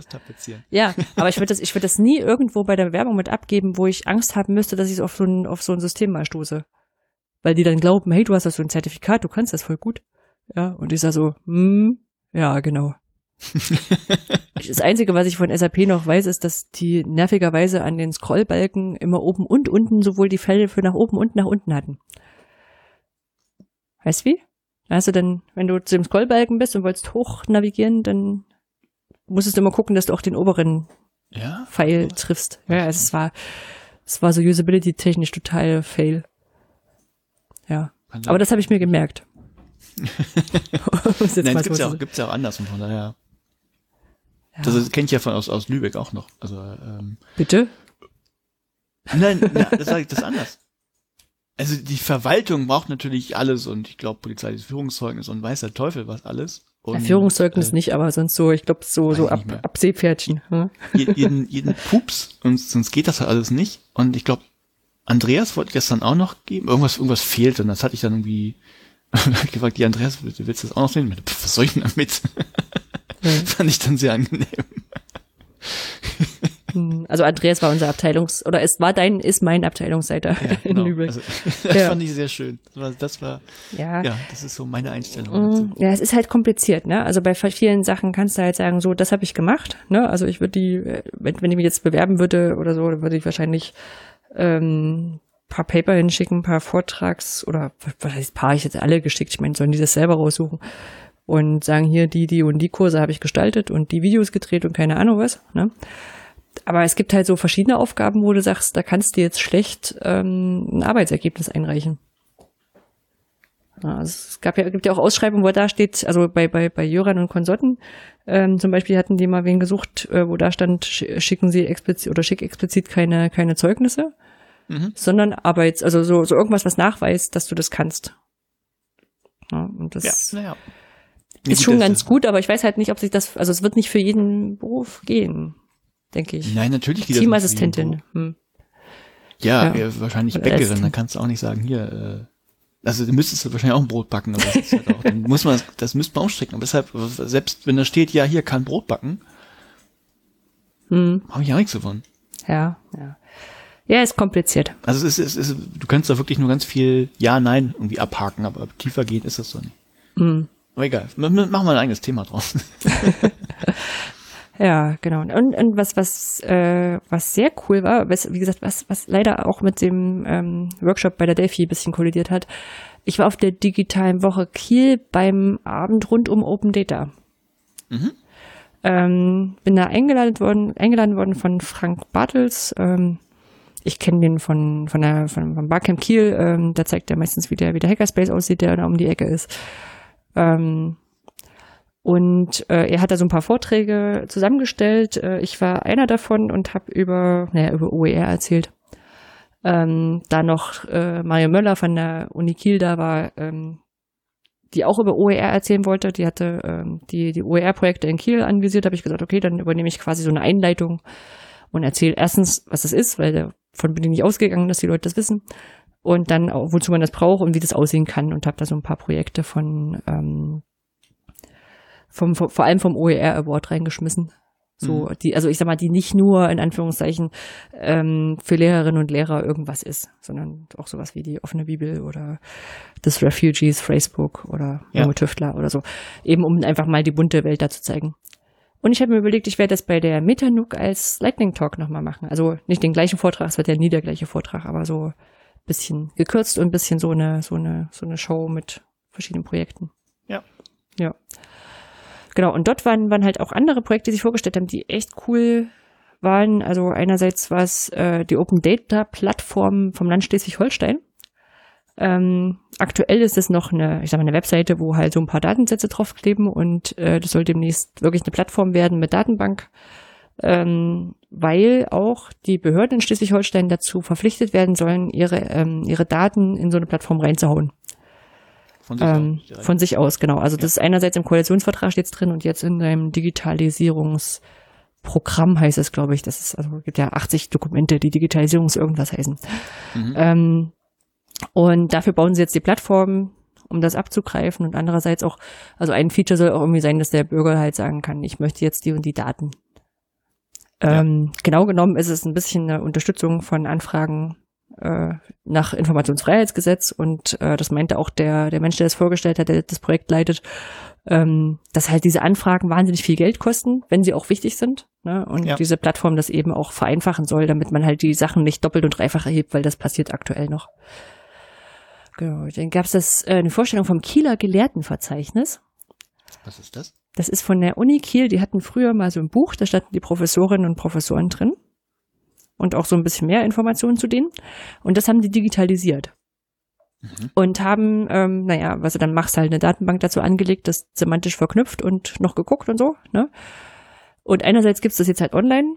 Und dann haben sie halt auch schon so verschiedene Sachen damit gemacht oder machen jetzt damit verschiedene Sachen irgendwie. Sie hat ein Beispiel ge ge gezeigt, da haben sie mit einer Plattform, wo so die, die Straßennamen in Deutschland sind, geguckt, wo die Menschen, die in Kiel mal an der Uni gelehrt haben, äh, wo da Straßen danach benannt sind und Plätze und so. Ja. Also ist das nicht eigentlich, hätten sie es nicht einfach bei Wikidata reincappen können? Ja, aber dazu brauchst du ja erstmal eine, eine Datenbank, äh, wer da alles gelehrt hat in Kiel. Das ist ja das, was die ja, gemacht ich meine, aber eine, eine, extra Website dafür aufmachen, das hätte man ja auch. Ist doch ein Forschungsprojekt. Egal. egal. Du brauchst das doch immer eine eigene, eine eigene Lösung raufpacken.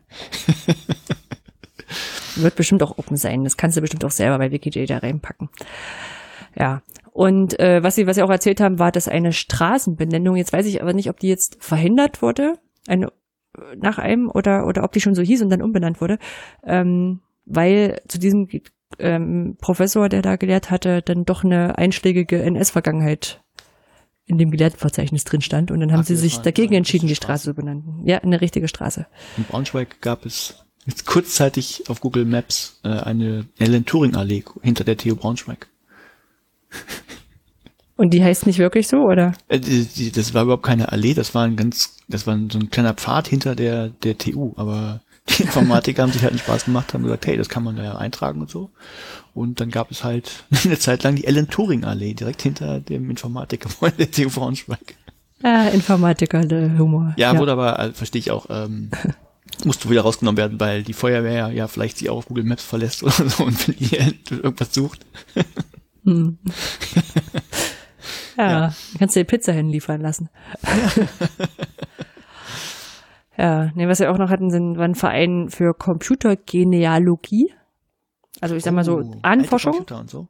Nee, ah. nee, nee, Ahnenforschung und das im Computer abgebildet, aber auch eine gute Ach so, Idee. okay. ja, genau, nee, auch. Ich dachte, ähm, wie Computer voneinander abstammen. genau. Der Window, äh, der Gameboy, der Gameboy Color, Gameboy, ja. Ähm, ja, aber mit Prozessoren und sowas gibt's auch ganz viele. Den 6510 oder 6502, der war ja in X-Computern drin. Da gibt's bestimmt auch einen eigenen Verein dafür. ja. Und äh, noch, noch ein Verein, der hat sich um Museumsdaten-Digitalisierung gekümmert. Und was ich dann noch spannend fand, war Plankton-ID hieß das. Ähm, mhm der hat äh, eine Kamera, weiß nicht, entwickelt oder weiterentwickelt. Ähm, die lässt er so durch den, durch den Ozean nach unten sinken und die Kamera macht Fotos vom Wasser. Mhm. Und dann sieht man darauf Plankton. Und mhm. um dann quasi ähm, zu bestimmen, welches Plankton das ist, hat er die, einerseits diese Fotos durch so eine äh, Bilderkennungssoftware durchgejagt, die ähm, erkennt immer besser, aber so um die 60 Prozent aller Plankton-Geschichten. Mhm. Richtig. Und danach hat er so ein Open, äh, so ein Citizen Science Projekt quasi aufgesetzt. Es gibt eine Webseite, ähm, auf der du quasi mithelfen kannst, dieses Plankton zu klassifizieren. Mhm. Ne? Und ähm, das halt eben auch eben um dem Open Data Ansatz. Und ja, das funktioniert ja auch. Ja. Da, da kommen, ähm, wer das nicht, nicht weiß, bei sowas kommen ja auch echt wissenschaftliche Publikationen raus und Entdeckungen raus. Also es gab das mal, oh, ich weiß nicht mehr, wie das Projekt hieß, aber ähm, in der Astronomie und da ging es wohl auch um Galaxien, also ähnlich wie mit dem Plankton, Galaxien zu klassifizieren. Also das für einen Menschen ist das wohl super einfach. Irgendwie, hier ist längliche Galaxie, ist so eine Galaxie, äh, ne, klickst du drauf. Äh, vom Computer war es wohl aber unheimlich schwierig noch. Und ähm, irgendwann ist da wohl jemand mal auf grüne Galaxien gestoßen, auf diesen ganzen Fotos, die es da zu klassifizieren gab. Und der, der hatte dann auch mal den irgendwelche die Wissenschaftler, die es betreut haben, gefragt, ihr, äh, was ist denn das? Das ist grün, habe ich noch nicht gesehen und hatten die vorher auch noch nicht gesehen. Also das sind wohl, die heißen jetzt wohl auch Erbsengalaxien oder sowas.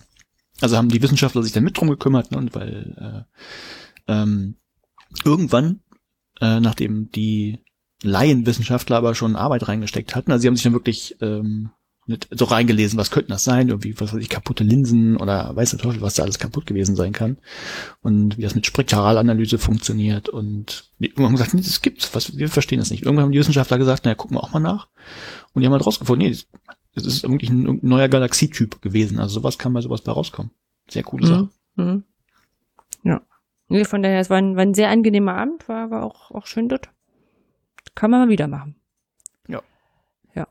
Und letztes Wochenende war ich in Hannover. Hannover. Hannover und Sonntag dann auf der Maker Fair dort. Das war cool.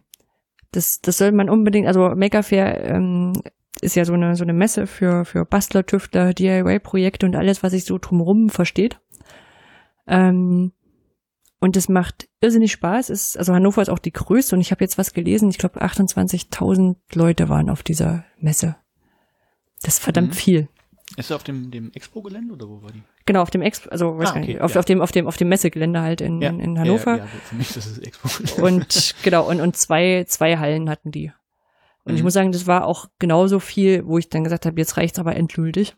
Ähm, wenn man abends dann so den Kopf voll hat.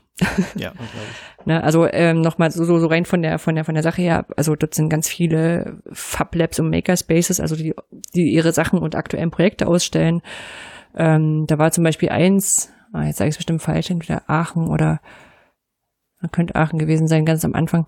Ähm, die hatten ganz viele Sachen gemacht für behinderte Menschen, also so ein, so ein Sensorengürtel, der dir sagt, wie du stehst und wo in welche Richtung welche Menschen sind und so. Na, oder oder oder so ein so ein blinden Schriftlernspiel, so Memory mit NFC-Karten bestückt, dass du es auf einen, auf einen Lautsprecher legen kannst, falls du es nicht erkannt hast, und er liest dann vor. Ja, also ganz, ganz großartige Sachen. Ähm, ja. Wir haben, wir haben, wir haben ein Foto, wir haben ein Selfie gemacht mit einem Gameboy. Es war ein, es war ein Gameboy und da war dann. Mit dieser kleinen Kamera, die es immer gab für? Genau, und die haben die Kamera oben drauf ge, äh, geschraubt und haben dann den Gameboy so umgebaut, dass es halt dann direkt auch an Twitter sendet. Sehr also cool. Also das, das Bild packe ich nachher auch dazwischen, genau. Sehr cool. Ähm, was, was, was, was wieder so, so, so eine Sache von einfache Lösung, cooles Ding, warum ist da vorher keiner drauf gekommen? Es gab vom Pappmeister, Pappmeister, ich weiß gar nicht, ob die bloß das, den Schnitt erfunden haben oder ob du dann auch dort was kaufen kannst und sollst. Die haben so ein, ähm, also mal eine runde, eine runde Pappe mit Einschnitten, ne? Mhm. So dass du diese, diese übrig gebliebenen Rollen von Klopapier oder Küchenrolle zusammenstecken kannst. Und dann kannst du Stühle mhm. bauen und Tische bauen und, und, und, und ganz viele andere Geschichten machen. Also, ähm, ich glaube, wir verschenken das an, an Menschen mit Kindern zu Weihnachten. Bei uns wird jetzt keine Klopapierrolle mehr weggeschmissen. äh, dann gab es auch ein, ein YouTuber-Panel, also Menschen, die halt so Bastelprojekte in, in YouTube machen. Mhm. Das war ganz spannend, wobei ich sagen muss, jetzt ähm, erstmal nicht so wahnsinnig viel anders und neu als im, bei anderen, aber es wurde auch gefragt nach, ähm, nach Urheberrechten, ob da schon mal jemand Probleme gekriegt hat. Mhm. Die haben alle verneint, wobei die alle gesagt haben, dass sie aufpassen bei der Musik. Also, dass sie genau wissen, ja. worauf sie achten müssen. Ähm, und einer meint, der hat mal einen Brief vom Anwalt bekommen, weil äh, irgendwas nachgebaut hat und äh, das hätte angeblich irgendwelche Rechte verletzt, aber das war wohl irgendein Werkzeug, was, also er meinte so, das haben unsere, haben die, haben die Urmenschen schon benutzt, das Ding. ja, genau, aber kein Ding. Und jetzt ähm, als, als, als, also es sind ja dort einerseits halt diese, diese Community-Projekte, so von FabLabs und Makerspaces oder von Menschen, die sich halt irgendwas selber überlegen. Gab auch einen, der hatte einen Sortier, äh, äh, Sortierautomat so für kleine Farbkügelchen, der hat die nach Farbe sortiert. Mhm. Und dann guckst du an und denkst so, hm, weil es geht. und, und er hat aber gesagt, nee, er hat eigentlich eine, eine, eine Futtermischfabrik und das ist ein Prototyp halt. Also um, ah, okay. also ich weiß nicht, ob das Auseinandersortieren wieder sinnvoll ist, aber wahrscheinlich schon. Außerdem, was, was auseinandersortieren kann, kann auch wieder zusammensortieren. Das ist ja jetzt kein, kein großer Schritt. Aber du hast halt auch diese großen ähm, kommerziellen Anbieter. Du hast Konrad da stehen und das Make-Magazin. Und diesmal auch Nintendo. Mhm. Mit, und die waren mit Nintendo Labo dort. Was ist das? Äh, Nintendo Labo ist so ein, ähm, also es gibt den Nintendo Switch, so eine, so eine Spielekonsole, die du einerseits in der Hand halten kannst und andererseits an dein Smart TV anschließen kannst und ja. äh, dann dort spielen kannst. Und der Nintendo Labo ist dann Erweiterung, also aus, aus Pappe. Ne, die kannst du so rausdrücken aus, aus der Pappe und dann kannst du die zusammenbauen und dann ist das entweder ein Lenkrad oder eine Angel oder, oder, oder mhm. ein Joystick oder ein, ein, ein, ein, ein Gaspedal. Und in diese Sachen steckst du dann diese, diese Controller rein, ne, weil du die halt abziehen kannst. Mhm. Und, und diesen dann, die, die Sensoren darin sorgen dann quasi dafür, dass du dann mit den Dingern spielen kannst. Ja, okay. Und das ist, also, von, von der, von der Denkart, das so anzulegen, ist das so großartig, dass ich sage, ich mein, also da muss mich, glaube ich, jemand irgendwann abhalten, so ein Ding zu kaufen. das, also ich bin ja, bin ja gar kein Konsolenspieler, aber es, ist, es war einfach so großartig, auch so, so zu sehen, wie die, also die hatten dort so ein paar Sachen, die du dort basteln konntest. Ich weiß nicht ganz genau, ob du das mitnehmen konntest, aber wahrscheinlich schon. Also die, ich sag mal so, die, die, die verdienen ja am Verkauf von den Spielekonsolen an den, von den Spielen. Also das bisschen Pappe, das wird denen nicht so wahnsinnig viel kosten. Und dann Ja. konnten die Kinder das dort direkt vor Ort basteln und direkt spielen und dann hast du das gesehen, wie die das gemacht haben und die haben dann auch ganz natürlich gewechselt von von diesem Joystick auf auf den auf das Lenkrad und so, ne? Also die haben das gleich kapiert. Also es war es war schon schon irgendwie hat einen ein bisschen getriggert. Muss man kurz Also um, was mir noch aufgefallen ist, was ich total witzig fand, ähm, dort war auch ein, ich weiß nicht, ob das Makerspace war oder so, die hatten so ein, so ein Tetris-Spiel gebaut in so, einen- so einen Bilderrahmen rein mit so, mit so LEDs, ne? Und da hat sich ein Kind dran gesetzt und dann hat der Vater dem erklärt, was es machen muss. Und das war eigentlich schon in einem Alter, wo wir alle schon längst Tetris kan kannten. Also selbst hier nach, ähm, nach, nach Wiedervereinigung und Co. Also ich habe ja, ich habe einen achten Gameboy gekriegt. Ähm, und das ist halt schon so ein Ding, wo ich dachte, ist ja cool, dass die ganzen Maker halt jetzt diese Retro-Games wieder installieren und machen und, und wie das spielen können. Aber wir müssen das jetzt den Kindern wieder erklären, wie das geht. So schließt Ja. sich der Kreis. Ja, genau. So, so kommt man dann drauf. Die Leute verstehen es nicht mehr. ja, Ja, mal eine Das coole Veranstaltung offensichtlich. war es von mir. War, war total cool. Aber wie gesagt, man ist, man ist da so fertig, weil man so eigentlich an jeden Stand rangeht und sagt so, und was habt ihr denn Cooles hier? Und dann unterhält man sich so mit jedem so zehn, zehn Minuten, fünf Minuten, zehn Minuten. Auch, auch Freifunk war dort, ne? Also die ja ähm, dafür sorgen, dass du an deinen Router noch einen Router dran schließen kannst und dein Internet quasi für alle öffnen Mhm. kannst, ohne dass die Leute Bescheid bei dir auf den Router machen können. Ja. Da ist einer mit so einem Rucksack rumgelaufen und der hat quasi einen Freifunk Datenelch? gespendet. Das war, das war schon sehr cool. Aber wir haben uns gewundert, warum das, warum das Freifunknetzwerk so unterschiedlich gut funktioniert. Ein Ja. menschlicher Datenelch. Ja, es war total, war, es, es war schön. Es ist einfach nur schön, die Kreativität auch zu sehen und auch so die, die Leute und da fragst du dich, warum das mit der MINT-Bildung noch nicht so richtig klappt in Deutschland. Keine Ahnung. Hm. Also an den Weiß Makern liegt's nicht. Aber ich glaube auch, unsere Paper werden uns da nicht weiterhelfen, die wir heute haben. Oh, das war eine Um- um gute mal- Überleitung. Ne? Na, ich habe gerade auf die Uhr geguckt. Wir quatschen schon eine Stunde. Ich glaube, heute ist so ein Tag, Echt? da sind Leute dankbar So, für die. und jetzt können Kapitel, alle mal wir auf die. Uhr gucken, was wirklich jetzt an der Zeit abgelaufen ist. Dann wisst ihr, wie viel Vorlauf und wie viele, wie viele Fehlversuche wir hatten beim Intro. War es keine Stunde? Hm? Na gut. Kommen wir trotzdem zu, zu dem Paper. Ähm, mein Paper habe ich betitelt mit Man kann es ja nicht oft genug sagen. Und hatte ich schon gesagt, Ausrufezeichen, Fragezeichen. Ähm, wie fange ich jetzt an? Ich habe mir heute auch keine gute Einstiegsfrage überlegt. Äh, ich, ich könnte mal fragen, äh, das ist keine Fang Fangfrage oder so. Äh, gibt auch kein richtig oder falsch. Was, was ist Open Education? Mm, Es ist ein großer Bereich, der im Grunde sagt, äh, man öffnet die Bildung halt raus aus Schule, Hochschule, irgendwas für alle. Wa- Was ist Open Science? Ähm, man macht Wissenschaft so, dass, dass es auch für alle zugänglich ist. Vielleicht sogar, dass alle mitmachen, wie bei dem Citizen Science Zeug. Was ist Open Education Science? Aha. Ist, ah, ich merke schon. Ja. Ist die Forschung zu Open Education könnte es sein? Äh, nee. Oder wir, wir genau- öffnen die Wissenschaft und lernen dabei. Es ist ein Nee, bisschen wie also Forschen das des ist- Lernen, aber offen. Ge genau darum, was das ist, geht's in dem Beitrag, den ich rausgesucht habe. Er heißt auch Open Education Science. Und äh, es war was anderes, als ich nachher vermutet habe. Es geht eben nicht um äh, Forschung zu Open Education, das hatte ich dahinter verm vermutet, sondern eher offene Bildungsforschung. Verstehst du? Also man muss quasi das Education Science klammern Ah Das- und nicht das Open Education klammern. Okay, okay. Hm? So. Hm? Äh, darum geht es. Der, äh, wie gesagt, der Titel ist Open Education Science. Die Autoren sind Tim van der Zee. Wahrscheinlich heißt das irgendwie anders, kommt aus äh, den Niederlanden. Wahrscheinlich spricht man es anders aus. Und ja, hier ist die Frage.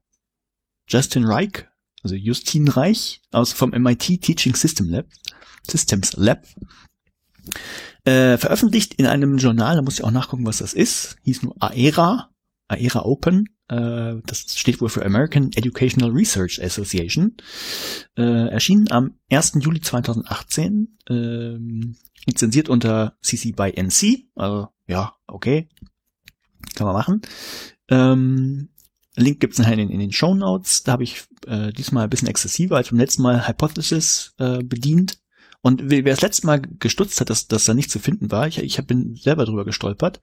Ähm, Hypothesis löst wohl die URLs nicht auf oder kann das nicht. Ähm, also es gibt eben diese DOI-Adresse und dann gibt es nochmal die echte Journaladresse und ich habe es da drauf getütet und hatte nachher nur das Ding über die DOI-Adresse gesucht und äh, gedacht, hey, wo sind meine Notizen? Die sind weg.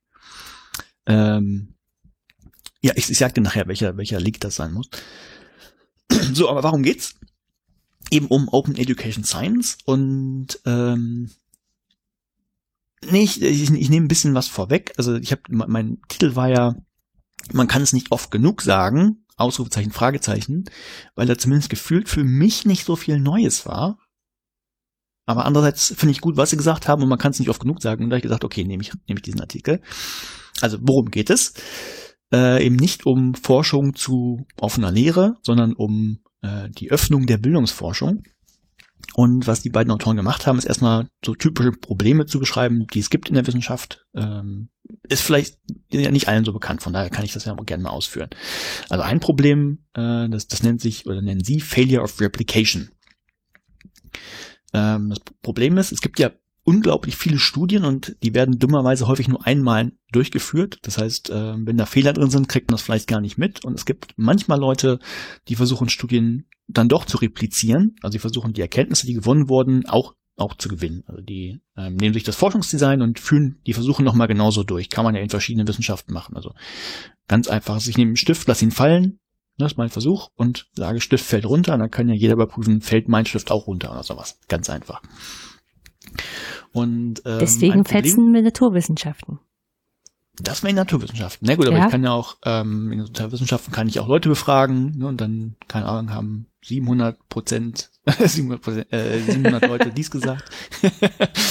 und, äh, oder das, was weiß ich, 70 Prozent dies gesagt und 30 Prozent das gesagt. Könnte man ja auch nochmal gucken, ob das von der Größenordnung stimmt oder was. Also, ne, man kann ja auch andere Schulen replizieren. So, und im Bildungsbereich gäbe es wohl das Problem, äh, dass wenn es Replikationsstudien gibt, nur 54 Prozent davon ähm, überhaupt, also replizierbar sind, also wo man auf die gleichen Ergebnisse kommt. Äh, fand ich ein bisschen witzig, ähm, weil sie einen Ansatz vorher irgendwie auch gesagt haben, naja, das Überbetonen einzelner Studien ist ein Problem. Und sie die führen auch genau dazu nur eine Studie an. Also, aber nee, aber es, es, es gibt wohl äh, ähnliche Größenordnungen auch in anderen ähm, anderen Wissenschaften oder Wissenschaftszweigen. Von daher äh, ist es wohl vielleicht ein ganz guter Wert, so 50 Prozent. Also 50 Prozent versucht man äh, zu wiederholen und kommen halt andere Ergebnisse daraus, man wundert sich. Aber heißt das, heißt das, die sind nicht replizierbar im Sinne von, ähm, was weiß ich, die, die Menschen der Leute, die man, äh, die Menge der Leute, die man befragt hat, ist viel zu klein, dass man jetzt die Chance hatte, aufs gleiche Ergebnis zu kommen? Oder kann es einfach nicht nachgestellt also sagen, werden? Sagen sie nicht, aber ähm, wird vielleicht gleich klar, wenn ich erkläre, was sie, was sie vorschlagen. Also ich glaube, ähm, das liegt ja daran, dass ähm, das zu viel, also das Forschungsdesign nicht klar genug ist, man die Daten, die man hatte, äh, die man vorher hatte, vielleicht nicht bekommt oder sowas und das eben schwieriger wird, das nachzuvollziehen. Nee, aber was mir jetzt noch einfiel, das ist ein Artikel von Christian Spannagel, ein Blogartikel, den ich mal gelesen habe von ihm. Also warum es besonders in den Bildungswissenschaften eben schwierig ist, so eine Replikationsstudie zu machen. Also der Artikel heißt, kann man Äpfel mit Birnen vergleichen? Den verlinken wir auch in den Show Notes. Und ja, das ist eben das Problem. Ne? Nehmen wir einfach, angenommen, du hast irgendwie eine Schulklasse und hast mit denen irgendwas gemacht. Und dann versucht das einer, also was weiß ich, hast irgendeine besondere Methode benutzt oder irgendein besonderes Werkzeug oder warst mal streng, mal nicht so streng, weiß der Teufel was. Dann ist es ja unglaublich schwierig, das wieder eins zu eins zu wiederholen. Du hast nicht dieselben Schüler, du hast wahrscheinlich andere Lehrer, die sind alle anders drauf. Das sind halt so viele Einflussfaktoren, die, die unterschiedlich sind. Also es ist eben grundsätzlich schwierig, vielleicht sowas zu vergleichen. Hängt aber auch an anderen Sachen, an Prüfungsordnungen, die anders sein können, sich geändert haben können, oder, oder, oder, oder, oder. Also ist halt grundsätzlich gar nicht so einfach in den Bildungswissenschaften überhaupt so Replikationsstudien durchzuführen, wenn das nicht wirklich nur Zählen, Messen, Wiegen war in irgendeiner Form. So, also ein Problem. Zweites Problem, ähm, das, das haben sie, das, den Begriff kannte ich nicht, das haben sie File Draw Problem genannt, also das Problem des ähm, zumindest die Titel kannte ich nicht, aber eben diese Tendenz, dass man ja nur positive Ergebnisse veröffentlichen möchte. Ne, also möglichst hohe Effektstärken, möglichst überraschende Sachen, die, die noch keiner vorher irgendwie äh, gefunden hatte. Und der Rest dann einfach im Giftschrank. Also da geht keiner, keiner mehr dran, das wird gar nicht publiziert, weil ne, wenn ich irgendwas rausgefunden habe und dann der Effekt fast gar nicht messbar ist, und naja, dann Ne, will das keiner haben, wird das gar nicht veröffentlicht. Also das wäre ein Problem. Na, aber das ist ja ähm, doch eigentlich bekannt, dass gerade so ähm, Sachen, die nichts gebracht haben, vor allem nicht, äh, nicht veröffentlicht werden und dass das auch ein Problem ist. Weil damit das andere Leute auch wieder versuchen. Ja, natürlich, das, das, mhm. das sehen sie auch als Problem, na klar. Also sie sagen ja, ja dass, dass, dass diese Tendenz gibt, nur die positiven Sachen zu veröffentlichen und den Rest nicht. Mhm. Das ist genau das Problem.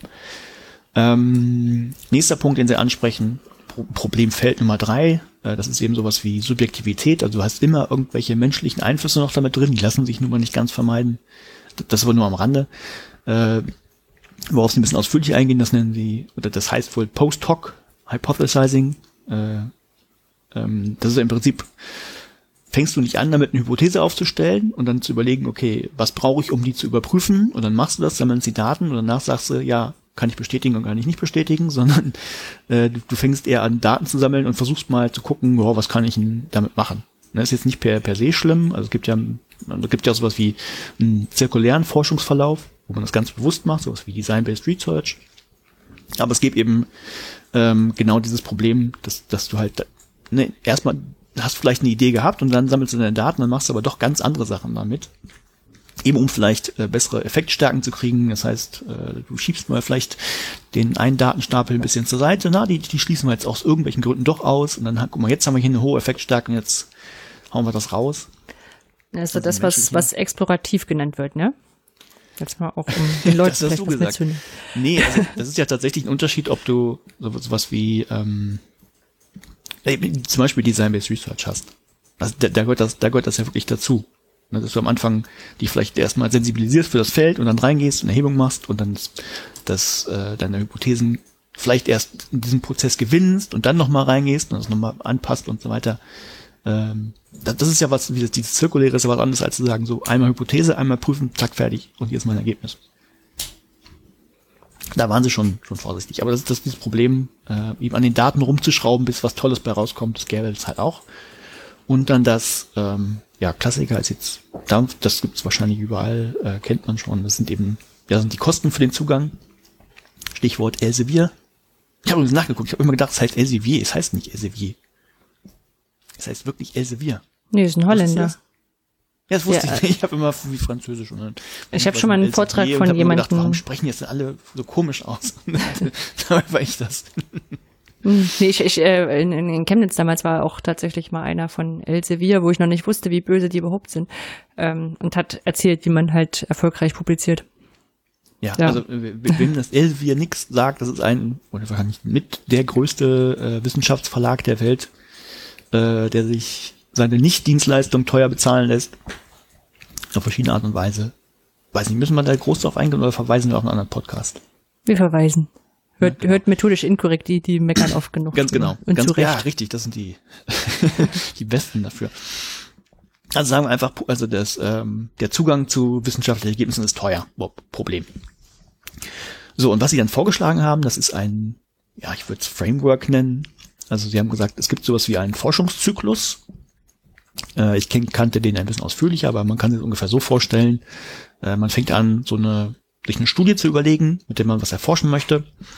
Äh, zweiter Schritt äh, wäre das Sammeln von Daten oder das Befragen von Leuten oder die Literaturrecherche vielleicht auch, also das, das Sammeln von ne, Einzelsachen, um die nachher zu analysieren oder zusammenzuführen und am Ende eben was zu veröffentlichen. So, das vielleicht so, ein, so danach liest das wieder irgendjemand und äh, entwickelt eine neue Studie, deshalb nennt man das eben so einen Forschungszyklus oder Forschungskreislauf. Ähm, kannte ich 2010 schon ausführlicher von Cameron Nayland, das habe ich mir mal rausgesucht. Der hat wirklich die Ideensammlung als einzelne Phase noch mit drin, die Finanzierung extra mit drin und die, was ich besonders wichtig fände, die Rezeption auch mit drin, dass man da mehr machen könnte. Aber die, die, die, beiden Autoren hier, Tim und äh, Justin, bleiben eben bei diesen vier. Und da haben sie so einfach so, so ein paar, ähm, ja, teils bisschen wischiwaschi, teils aber auch sehr konkrete Vorschläge gemacht, ähm, was man denn machen könnte, um eben diesen Problem zu begegnen. Und ähm, zum Thema, also fangen wir einfach mit dem, mit dem ersten Schritt an. Das wäre das, das, das Open Design. Also wenn du bist wirklich noch in der, der Phase, wo so eine Studie entsteht, ne, ähm, das fand ich ganz schön. Also so, haben sie gesagt, klar, man kann sowas wie GitHub benutzen und einfach seine ähm, seine Entwürfe auch schon mal abladen und man kann dann auch nachverfolgen, was entstanden ist. Also GitHub, wer das nicht kennt, ist einfach eine Plattform eigentlich zur Softwareverwaltung. Aber man kann halt sehr schön mit verschiedenen Versionen arbeiten und kann halt den Entwicklungsverlauf sehen. Also das wäre ja auch toll, um eine Studie besser replizieren zu können, ne, wenn ich auch wirklich sehen kann, ah, okay, wo haben sie denn angefangen und äh, in welchen Schritten hat sich denn das die Forschungsdesign vielleicht entwickelt. Einfach um das besser zu verstehen und nicht nur so einen so einen Punkt zu haben. Ähm, das ist nicht so spannend, aber was ich da nicht kannte, ich weiß nicht, ob du das kennst, kannst du mir gleich sagen. Ähm, es gibt wohl sowas wie, ähm, also äh, Journals, die, wo du eben nicht das fertige Paper einreichst, sondern erstmal nur dein Studiendesign, also die Hypothesen, die Methodologie, mit der du das erforschen möchtest, also noch bevor du Daten erhoben hast. Und da, dazu gibt es ein Review und dann kommst du, das, das heißt wohl in Principle Acceptance, also ähm, also jemand oder die, die, die Gutachter sagen, ja, wir, wir haben keine oder nur kleine Fehler gefunden in diesem Studiendesign, ne, bitte bessert die noch aus und dann macht ihr das und wenn du das genauso machst, wird dein Paper auch veröffentlicht. Also es geht dann nicht nochmal, also es geht dann nochmal durch ein Review, wo nochmal vielleicht an Details geschraubt wird, aber ähm, du hast dann quasi schon die Zusage, dass dein Paper dann auch veröffentlicht wird. Nee, ne, kannte ich bisher noch nicht. Nee, ich, ich nämlich auch nicht. Das, das fand ich mich ganz spannend. Also, solange du nah an deinem Design bleibst natürlich. Ne? Und dann ist es nämlich auch egal, ob du große Effektstärken hast ne? oder was ganz Tolles rauskriegst oder eben vielleicht auch sagst, hm, hat leider nichts gebracht. Ne? Weil dein Paper halt, also es geht ja mal darum, Paper zu veröffentlichen. Und von daher fand ich das tatsächlich ganz spannend. Also von der Idee her. Hm. Und damit begegnest du nämlich, diesen, also nicht allen diesen, dieser Probleme, aber eben genau dieses File-Draw-Problem, dass, dass du nur positive Sachen veröffentlichst, ne? oder dass, dass du ähm, vielleicht äh, das Design noch nicht, nicht verstehst oder da eben Fehler drin sind und deshalb die Replikationsstudien nicht passen oder so. Ne, weil im, im Prozess schon Fehler entstanden sind, das, das, dem begegnest du damit. Fand ich ganz interessant. So. Das ist eine, was noch vorschlagen, auch ganz konkret, das ist eben das Open Science Framework. Ähm, ah, da könnte man jetzt so viel, da, da können wir auch verlinken. Ich glaube, da gibt, sie haben, es gibt eine Folge vom Open Science Radio nur dazu.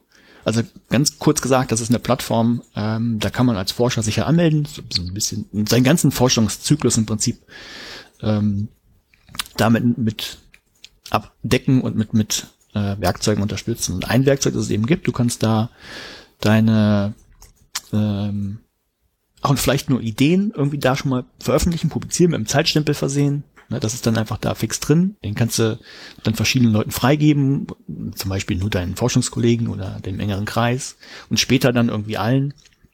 Und damit kannst du eben belegen, wenn du eine Idee hattest, dass du, du die schon ganz früh hattest und das ist dann halt da hinterlegt und ja, kannst halt nachher sagen, ich, ich war der Erste, der, der äh, die Idee hatte. Ich weiß nicht, ob das jetzt so wichtig ist, aber kann man dann machen.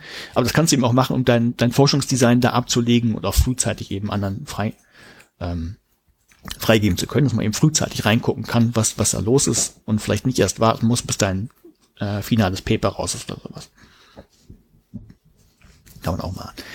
Ähm, da haben sie noch kurz gesagt, naja, was dann so häufig die Kritikpunkte sind an, an diesen Ideen, das wäre ähm, ja der Zeitaufwand. Das kann man ja irgendwie immer anführen, wenn man, wenn man will. Das kostet mich ja äh, mehr Arbeit, wenn ich äh, ständig alles irgendwie dokumentiere und irgendwo hochlade oder sowas. Ja, vor allem muss äh, es auch dokumentieren. Ne? Also ich sag mal, ähm, wenn du nicht gezwungen bist, jetzt gerade mal was niederzuschreiben, eben für eine Publikation oder so eine, so eine offene Vorstufe, ähm, es gibt so ein paar Sachen, die stehen dann auch auf 30 Protokollen verteilt. Wenn überhaupt. Das, das ja. kann sein und ich weiß ja auch, kann ich jetzt echt nicht einschätzen, aber ich kann mir vorstellen, dass die Zeit, die du da am Anfang reinsteckst, halt später irgendwo gewinnst, weil du dann doch nicht noch Schleifen drehen musst oder sowas. Weil mhm. feststellst, oh, wir haben aber nicht vergessen, also weil sonst feststellst, wir haben im Design aber das und das vergessen, hätten wir vielleicht doch machen müssen. Naja, machen die Befragung nochmal oder sowas. Also, ne? Weiß ich jetzt nicht. Kann, kann sein, dass es sich mhm. lohnt, da mehr Zeit reinzustellen. Also kann man diskutieren. Das, sie haben nur gesagt, das sind so häufig Kritikpunkte, die daran kommen. Ja, was sie dann auch sagen, ja, als, als eher als Anreiz kann man eben genau das versuchen klarzumachen, dass die ne, Fehler im Design vielleicht schon vor der Datensammlung gefunden werden und du dann nicht eben nochmal zurücklaufen musst. So, äh, erster Schritt, zweiter Schritt haben wir gesagt Open Data, das ist eben ähm, oder das, das, das Sammeln von Daten. Ähm, das ist jetzt so das, das ja, fast das Einfachste. Ähm, also wenn du Daten gesammelt hast, warum nicht auch die schon mal mit, mit freigeben ne, und anderen zur Verfügung stellen? nicht so, das ist ökonomisch für, für die ganze Wissenschaft. Also ähm, Hm. In, in der idealen Welt ja. Also wenn ich das gleich kommentieren darf aus der aus der Ja, digitalen Woche Kiel, äh, von dem von dem Menschen, der Plankton-ID vorgestellt hat, ähm, der hatte halt gemeint, Open Data Fetz macht Spaß und ist auch ähm, so von der von der Rückmeldung, die er kriegt, echt gut tun. Aber das Problem ist halt, dass du relativ viel deiner Daten dadurch auch preisgibst und damit anderen zur Verfügung stellst, die dann eben auch Forschung drauf betreiben könntest, würdest du jetzt sagen, ja, das ist ein Feature. Ne? Aber gerade wenn du, also er kam ja jetzt wirklich aus, ich glaube aus Biologie oder oder Ozeanologie, keine Ahnung, wo sich das einordnet. Ähm, und da geht's ja tatsächlich auch um Publikationen, handfeste in hochgerankten Journals und äh, die dann, die dann auf, auf, also ich sag mal, im, im geringsten Anführungszeichen auf deinen Vertrag. Ne? Also Wissenschaftler arbeiten ja häufig unter befristeten Verträgen. Ähm, und wenn du die Entdeckung nicht gemacht hast, dann kriegst du vielleicht nicht die nächsten äh, auf die nächsten Fördergelder und entsprechend dann auch, wenn du es zum Professor hochschaffen möchtest, dann auch eben darauf hin. Ne? Also das ähm, konnte ich nachvollziehen. Das Problem hatte ich auch keine Lösung für, aber das alte System beizubehalten war jetzt auch nicht das Richtige. Nee, ne, das ist Ja. genau, das, das sprechen die im Artikel auch an, das nennen sie Angst Mhm. vor Scooping. Scooping Mhm. ist wohl, wenn jemand äh, quasi deine Daten benutzt und schneller irgendwas dazu publiziert als du selber. Das gibt's auch. Genau. Nee, ähm, so, das, das ist eben ein, eins der Probleme. Das zweite Problem, äh, oder eins der Probleme ist eben auch Datenschutz. Ne, also du musst ja mal gucken, was kannst du denn an den, von den Daten überhaupt rausgeben? Sind da vielleicht persönliche Dinge drin, die du erst rausfiltern müsstest und so weiter? Und dann kostet es wieder Zeit und Aufwand. Ähm, es gibt wohl tatsächlich auch, ich habe es in der Form noch nie gehört, aber äh, auch ich habe jetzt nicht dazu geschrieben, wo es genau herkam, aber sowas wie das, das Denken als oder bezeichnen andere als Parasiten, weil die ja die eigenen Daten nutzen und man dann aber keine Co-Autorenschaft bekommt. Also kann, kann man vielleicht auch überlegen. Ne, äh, Das, wenn- das verstehe ich nicht, wie keine Co Also wenn du, wenn du jetzt Open Wenn Data Daten, wenn mäßig. ich Daten preisgebe und du schreibst dazu äh, oder auf Basis dieser Daten ein Paper, müsste ich in deren äh, Ansicht als Co-Autor genannt werden. Hm. Und weil das nicht passiert wäre, eh, ne, wärst du ja quasi ein Parasit, wenn du das machst. ist kompliziert. Ne? Also ich Ja. sag mal, im, im Urheberrecht, äh, wenn ich, wenn ich ein Foto von irgendwas mache, bin ich ja auch schon Urheber von dem Foto. Obwohl, also selbst wenn es jetzt eine einfache Digitalisierung von der Buchseite ist, da jetzt die Schöpfungshöhe echt nicht so gering, äh, nicht so hoch ist, das nicht richtig einzustellen. Ja. Von daher, aber hm, ich, ich, schwierig, ich, ja, verstehe ja. das ja auch, ich verstehe es ja immer, weil das die Währung ist, aber ne, die Publikation. ja, genannt also diese, diese Datenerhebung müsste halt irgendwie eine andere Wertschätzung dann noch kriegen. Auf welche Art und immer, ne? Ja, auf, genau, Hm. aber ich fand nur diesen Begriff, ich habe mir extra ähm, in Häkchen gesetzt, Parasiten, also der fiel genauso. Ja, Äh, ja, ja. Ne, das, es gibt wohl, ja, sehr, sehr krasse Ansichten dazu. Äh, ein Problem, das jetzt, äh, das es auch noch gibt, wir gesagt haben, Open Data ist ja gut und wenn man Leute dazu bringen möchte, das zu machen, äh, möglichst früh, denn was wohl selten funktioniert, ist Nachfragen hinterher. Also ne, wenn eine Studie raus ist und dann, dann fragst, äh, könnte ich die Daten vielleicht mal haben, ähm, das macht wohl, gibt es wohl auch eine andere Studie zu, die das, das mal erhoben hat, das macht wohl ungefähr ein Viertel der Leute, also echt nicht viel. Und mir tatsächlich auch mal passiert, also äh, ich habe nachgefragt und habe die Daten nicht bekommen. Ich finde ein Viertel wahrscheinlich noch relativ viel. Also, er würde wahrscheinlich sagen, die Hälfte antwortet überhaupt nicht. und, und dann ist die Hälfte. Äh, ich habe jetzt, das war, ich, ja, ist nicht Hm. aufgeschlüsselt, glaube ich. Also Ja. vielleicht ist auch das nur der Rest von denjenigen, die sich überhaupt melden und Viertel. Ich weiß es nicht. Das, Mhm. das weiß ich jetzt nicht genau. Ähm, nee, aber ich kenne es halt auch, ist mir auch mal passiert. Da wollte ich ähm, für dieses Udacity Abschlussprojekt, das ich mal machen musste. Ja, ist ja äh, gut, wurscht. Also ich habe mal Mhm. nach Daten gefragt, auch, aber auch im Bildungsbereich, interessanterweise, von daher passt das.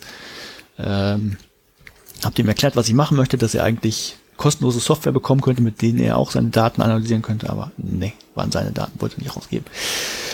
So, dann äh, dritter, drittes Feld in diesem Publikations, äh, nicht Publikations, im Forschungszyklus, das wäre ähm, die offene Analyse, wenn man so will. Das jetzt aber auch nicht, ähm, nicht, nicht weltbewegend. Da geht es eben um die, äh, dass jemand in dem Schritt auch schon mal, wenn du, wenn du selber da dran bist, versuchst, die Daten, die du hast, auch zu analysieren, also diesen Schritt nochmal da zu vertun.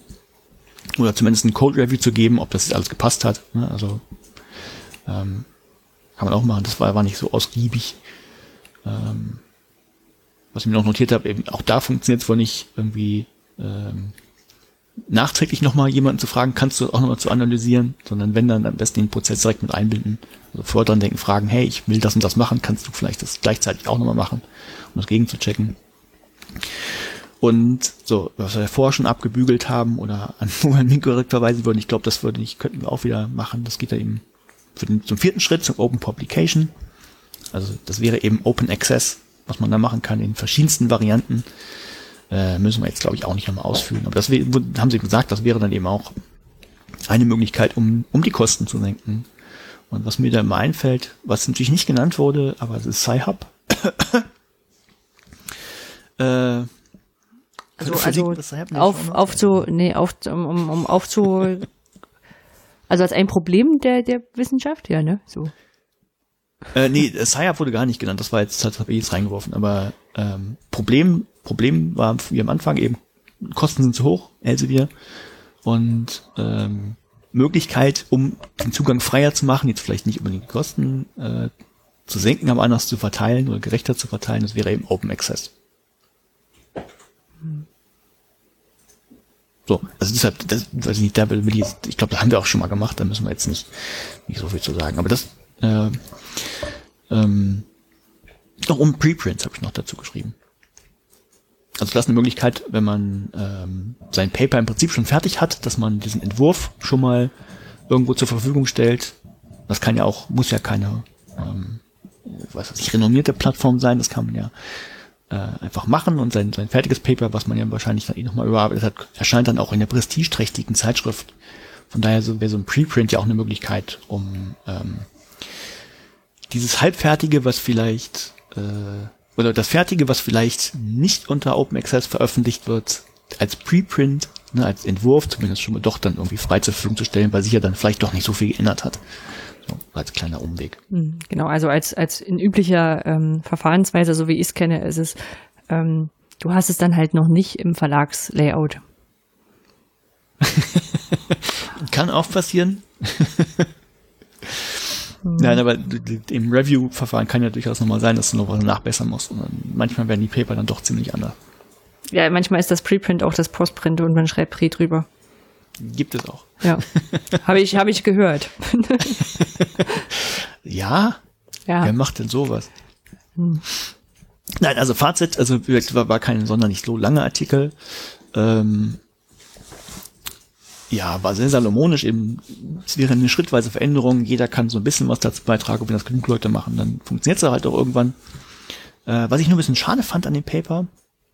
Also gut, habe ich gesagt, für mich war das jetzt irgendwie bis auf dieses, ähm, dieses im Prinzip angenommen. Das fand ich, das fand ich dann doch super interessant. Aber dachte ich, wow, eigentlich so ein, erstens, ich weiß nicht, so, als ich so in dieser Materie drin war, erschienen solche Artikel, das war so 2010, 2011, also jetzt fast zehn Jahre her also die ganzen ganzen Ideen, die waren da schon irgendwie alle drin, von daher fand ich es nicht so. Also, also jetzt, jetzt nochmal eine kurze ne? Aufklärung, der Artikel ist jetzt neuer, aber du warst in dieser Bildungswissenschaftswelt äh, so, 2010. Nee, Bildungswissenschaft nicht, aber ähm, im Bereich Open Science. Ja, also für ja. die Bildungswissenschaften ist es vielleicht, weiß ich nicht, äh, würde ich jetzt auch nicht sagen, aber vielleicht ist es für die wirklich noch ganz neu sowas. Also dass man Bildungswissenschaft auch öffnen ich, könnte. Ich glaube, schon so ein bisschen. Also ich sag mal so, wir, wir, wir, sind, wir reden ja nur mit Bildungswissenschaftlern, die cool sind und die das alles schon kennen. ja, das stimmt.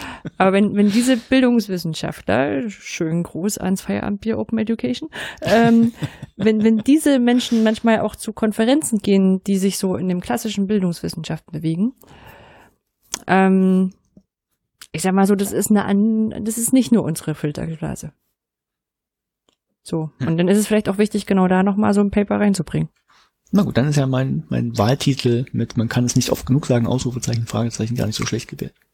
Ja, das bestimmt. Ne? Ähm, hm.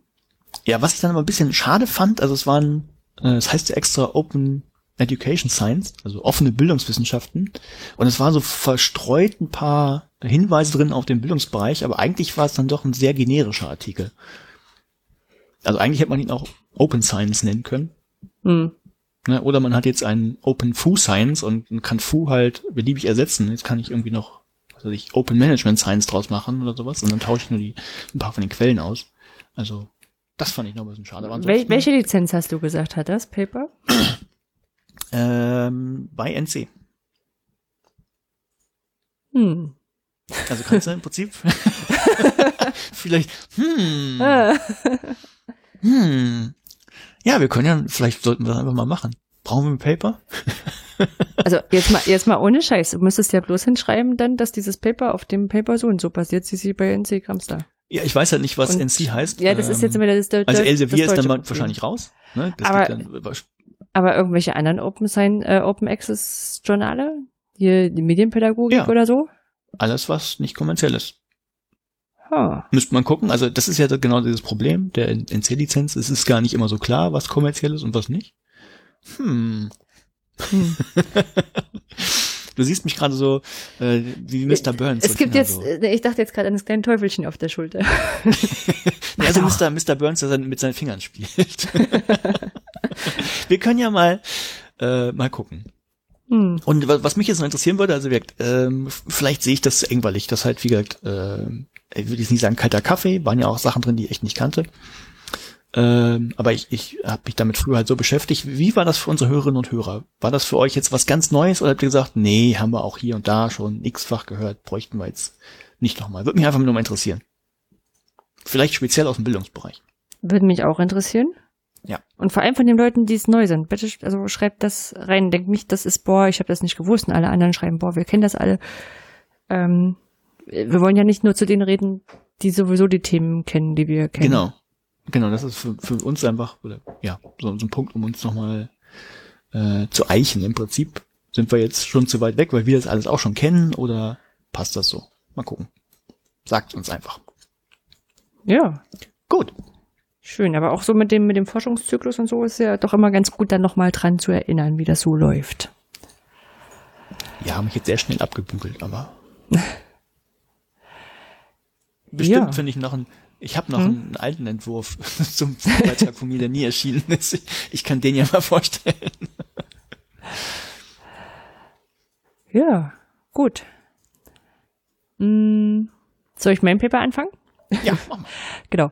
Äh, ich habe das genannte effiziente Prozesse bestrafen sorgfältige Erstenswerke. Wie gesagt, klingt so ein bisschen wie so ein Umklapp-Ding vom, vom Basomaten. Oh, so. Jetzt habe ich auch meine Notizen, da, meine, meine Notizen dazu aufgemacht, äh, vielleicht für die Zuhörerinnen und Zuhörer. Ähm, ich hab, wir, wir haben die Notizen zu dem Paper immer woanders, damit wir gegenseitig noch nicht vorlesen können und, und trotzdem noch dann quasi, also quasi euch simulieren können, indem wir das zuerst hören und dann Nachfragen stellen können. Genau. Genau. Ich habe mir den Tagungsband der Delphi geschnappt, die ja jetzt ganz kurz äh, vor kurzem rausgekommen ist. Mhm. Die Konferenz, äh, der, das ist die, äh, I, äh, die Jahrestagung der E-Learning-Gruppe von der Gesellschaft für Informatik, um mal das nochmal so aufzuschlüsseln. Und habe so gedacht, mal gucken, was denn dadurch dazu passen würde. Ähm, und ich muss sagen, das war gar nicht mal so leicht, da so Paper rauszunehmen, wo ich sage, die könnte man gut besprechen.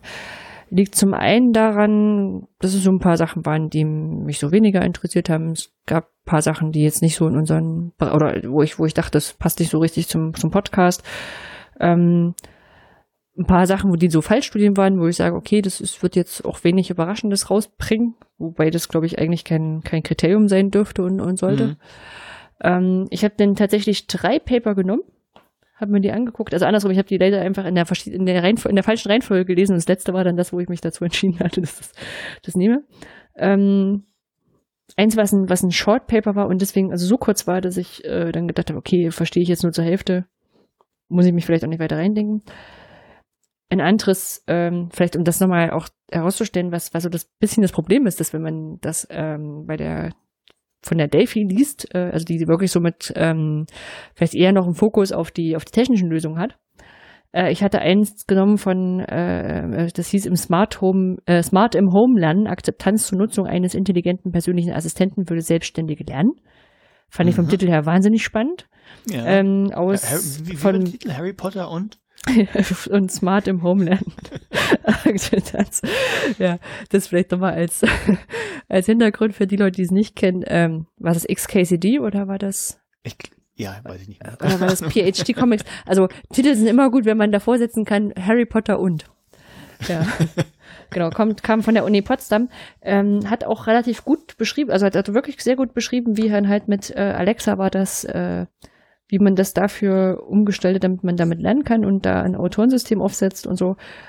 Aber für mich fehlte der spannende Teil, nämlich, was sie damit umgesetzt haben. Ne? Also ich sag mal so, so ein stupid, stupides ähm, Multiple-Choice-Abfragen, das kann ich mir auch vorstellen, wie das läuft, aber mhm.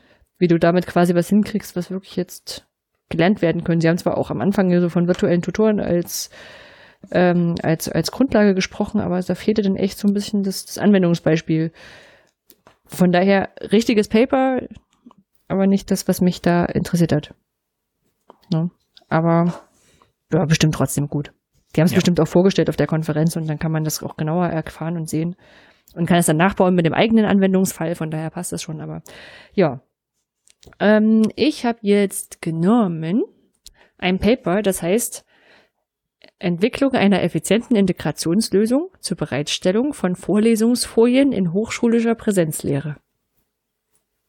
Also Beamer? nee, die, die Bereitstellung der Folien. Folien. naja, also hinterher. Hm? Also ich dachte in der, in der Zeit, in der Vorlesung selber. Ja, nee, hinterher. genau. Okay, dann. Oh, ich habe jetzt eigentlich fest drauf gewettet, dass du jetzt schon getriggert bist. Nein. Weil das, aber genau. Ähm, genau, das habe ich äh, mir ausgedruckt. Äh, deswegen, also Hypothesis, vielleicht muss ich mich das auch mal angewöhnen, das doch am Rechner zu lesen. Aber ich war noch mit Claim-Systemen, also PDF-Annotationen und so, so zufrieden, dass ich gesagt habe, das passt gut. Außerdem kann ich es dann immer noch mit auf Bahnfahrten und sowas lesen oder halt, wo man halt nicht viel Internet hat. Du musst dich nicht rechtfertigen. Ja, und habe dann beim nach dem Ausdrucken erst gelesen, dass es äh, von der Universität zu Lübeck geschrieben wurde Ach, und ich äh, einen zumindest davon auch kenne, nämlich den Christian Wolters, Aha. der uns bestimmt nicht hört. Weiß ich nicht. äh, äh, Christian Wolters, Nadine Pflegel Noch und Michael Hercek ähm, vom Institut für multimediale interaktive Systeme an der Universität zu Lübeck. Von daher um die Ecke. Hm. Ähm, das Ganze steht, äh, wie gesagt, im Delphi-Tagungsband Open Access das CC by SA-Lizenz. Die ist aber sehr gut versteckt, muss ich sagen. Also in den Einzelpapers steht sie halt nicht dabei, und wenn man dann den, das PDF zum Gesamtpaper, dann, dann da steht es dann drin. Ähm, genau. Vielleicht, also andersrum, ich, ich gehe davon aus, dass wir auch ein paar Zuhörerinnen und Zuhörer haben, die jetzt nicht jeden Tag in der Vorlesung sitzen oder eine halten. Und wenn du dich an deine Zeit erinnerst, in der du Vorlesungen gehalten hast oder da beigewohnt hast, ähm, wie, wie lief das denn mit den Folien? Also, äh, ganz zu Anfang. Oder du bist, mal, ich, du bist ja älter. Gab es gar keine Folien. ja, stimmt, ich habe vergessen, wie alt du bist. ja, da wurde einfach, in der, gerade in der Mathematik, äh, da wurde die Tafel einfach vollgeschrieben. Ja, Fuß, Fuß. Das, da gab's keine Aber Folien. du hast ja lang genug studiert. Was? also, ähm, da gab es das gar nicht. Dann gab es äh, diverse Professoren bei mir auch, die haben äh, wirklich vor, also nicht vorgelesen, aber nur vorgetragen. Da gab es gar nichts. Da hast du dann Notizen gemacht. Das war bei den Juristen auf jeden Fall so. Da gab es auch keine Folien. Ähm, wenn es Folien gab, lass mich mal überlegen, wie war das denn? Also ich weiß, man, es gab so Sachen, die konnte man sich, also man konnte sich so einen Ordner äh, ausleihen. Ja, gab es die lange im Copyshop, dann konnte man sich da kopieren. Das gab das es. Das hieß Semesterapparat, noch bevor das Semesterapparat im, im LMS hieß. Das, das kann ja. Ähm, das gab es dann tatsächlich bei den Informatikern. Ja, relativ früh auch schon bei den anderen. Also bei den Informatikern war wahrscheinlich schneller, aber da gab es dann auch mal Folien zum Runterladen. Das waren eben PDFs, aber direkt nicht zentral, sondern auf jeweils auf der Seite des Institutes. Und ich glaube, die Einführung des ersten Lernmanagementsystems in Braunschweig werde ich, habe ich noch mitgekriegt. Muss, also ist immer noch Stutt-IP. Und ich glaube, da wurde dann auch mal angefangen. Sachen. Aber da bin ich mir nicht ganz sicher. Vielleicht kam ich auch erst nachdem es eingeführt wurde. Also das letzte, was ich kenne, PDFs sind irgendwo auf Institutswebsites und da kann man sich runterladen. Ja. Genau. Und, und, und wenn du jetzt dran denkst, so, okay, was, was wären denn so die, die Stellschrauben? Oder was waren, wären die Probleme, wenn du die PDFs hochlädst? Wenn du die hochlädst. Hm? Äh, Server sind so eingestellt, dass, dass die Dateien nur eine bestimmte Größe haben dürfen. Ähm, was kann noch sein? Also die, die Server können mal nicht laufen. Es könnten Upload-Filter geben. Demnächst. Politik Hm. und so. Hm. Ähm, Das ist auch traurig, das haben wir gar nicht anbedacht. Hm. Ja, ähm, was kann noch schiefgehen? Ich habe es in den falschen Kurs hochgeladen. Äh, ich habe Sachen drin, also das, das ist dann schon vorher schiefgelaufen, aber vielleicht Sachen drin, die urheberrechtlich geschützt sind und da gar nicht mit rein dürften. Ähm, und was musst du dann machen? Ich, ich führe dich jetzt einfach mal auf den richtigen Weg. Was musst du dann machen? Dann muss ich das zurückziehen in irgendeiner Form. Genau, dann musst du es rausnehmen, neues PDF hochladen und so weiter und so fort. Ja. So. Und die äh, Autoren des, äh, des Papers und die eine Autorin ähm, haben sich jetzt gefragt, okay, können wir dann nicht ein integriertes System machen, das quasi das Autorensystem von, von den Folien, äh, welches auch immer das ist, ähm, mit dem LMS so verknüpfen, dass das Ganze geschmeidiger läuft. Mhm. So. Und ähm, haben dann quasi gesagt, okay, ähm, also als Forschungsfragen für das Paper hatten sie, äh, können die Mehraufwände bei der Verwendung mehrerer Informationssysteme in der hochschulischen Präsenzlehre durch effiziente Integration reduziert werden? Na, also wenn ich quasi Autorensystem und LMS miteinander verheirate, ähm, wird, wird, geht das dann schneller für die Dozierenden? Und ab wann lohnen sich denn diese? Ist Bemühungen. Das auf PDFs begrenzt oder? Mhm. Mhm. Okay. ja, Ich jetzt mal sag, weiter. schon, ich sag schon, ich habe gedacht, ich krieg dich schon mit dem Titel, aber.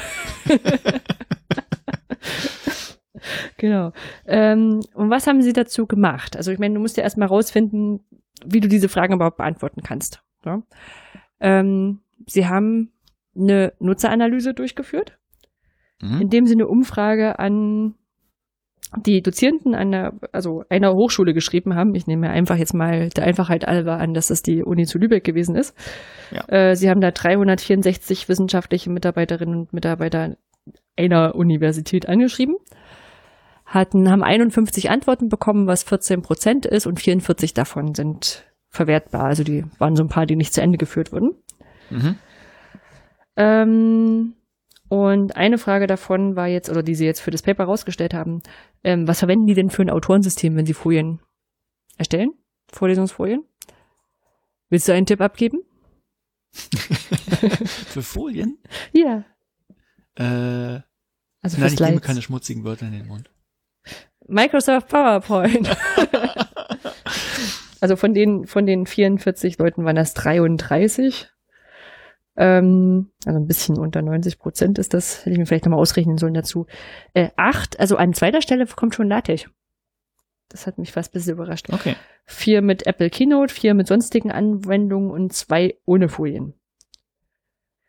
Ähm, die zwei ohne Folien haben sie gleich ähm, rausgenommen. War nichts Aus der mit LibreOffice oder so dabei?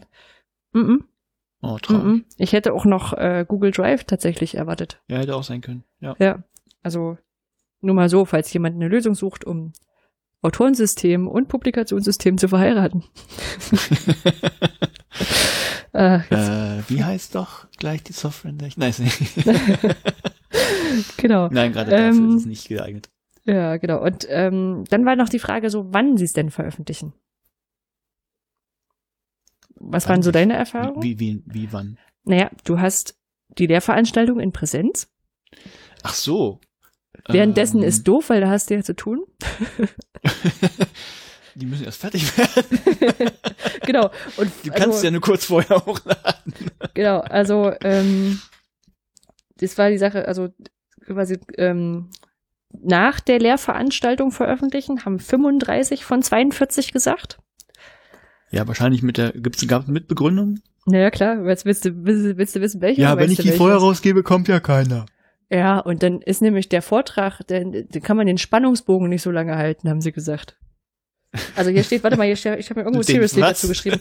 Hier steht da, ein entsprechendes Szenario für die primäre Benutzerklasse kann zum Beispiel so aussehen. dass, ach nee, Moment, doch, dass in einem, äh, dass in einem Foliensatz zunächst nur die einleitenden Folien für die Studierenden fest, äh, freigeschaltet werden, um den Lehrvortrag nichts vorwegzunehmen und den Spannungsbogen zu halten. Ja, äh, äh, wie ausführlich da ist. Ich fange an zu renten hier. Ich habe Vorlesungen gehasst an der Uni. Ich, ich habe ja auch äh, an der Uni nachher gearbeitet.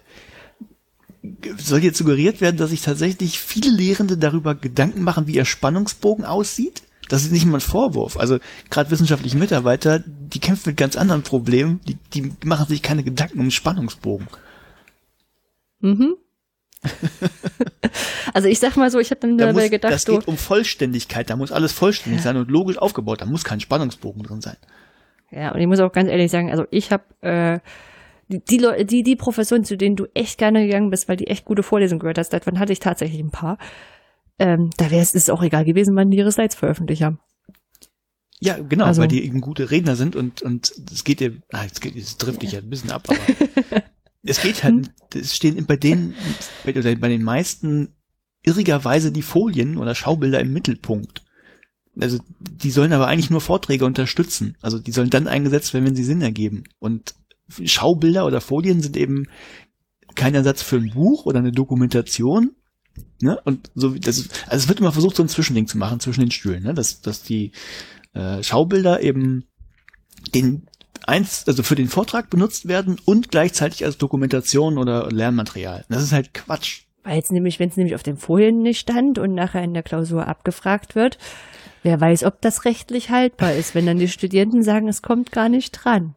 Oh, es kommen gerade so viele schlechte Erinnerungen zurück. ich, ich, ich weiß. Ich habe genau das gedacht, deswegen habe ich mich nachher für das Paper entschieden. Ich dachte so, da können, wir, da können wir so schön drüber sprechen. Ja. Genau. Also die meisten veröffentlichen nach dem der Veranstaltungstermin. Ja. Und Ja. ich muss jetzt sagen, ich kaufe denen das nicht ab, dass die sagen, dass die dann deswegen, also weil, weil den Spannungsbogen nicht so hoch ist. Also mindestens die Hälfte von denen hat es noch nicht fertig zum Veranstaltungstermin. Also das vorher. Ja. So. Ne? Und ähm, aber ein Punkt, was auch genannt wurde, wo ich sage, das ist wahrscheinlich gar nicht so schlecht, beziehungsweise andersrum, wenn das so stattfindet, ist es ja sogar gut für den Lehrenden, weil er, weil er so zeigt, ähm, weil, weil es zeigt, dass es die ähm, oh, jetzt, jetzt muss ich nochmal korrigieren. Ich habe gerade die Zahlen vorgelesen dafür, wann Korrekturen und Ergänzungen passieren. Hm. 11, 11 von 42 direkt in der Lehrveranstaltung machen die die Änderung, 35 von 42 machen sie danach. So. Mhm. Ähm, eben dieser Punkt, ne? Also, dass du halt, wenn du Fehler entdeckst in den Slides, dass du die halt natürlich verbesserst. Ja. Das, das ist halt so ein Punkt.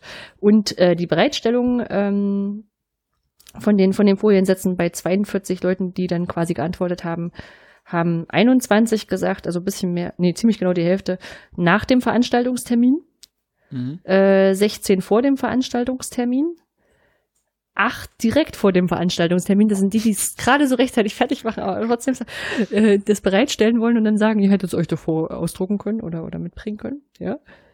Äh, vier ähm, stellen alle Foliensätze zum Beginn des Semesters äh, bereit. Mhm. Der, hm, was soll ich sagen? Kann gut und schlecht sein. Und sieben mit Sonstiges, keine Ahnung, was dazu gezählt hat. Mal Ja. so.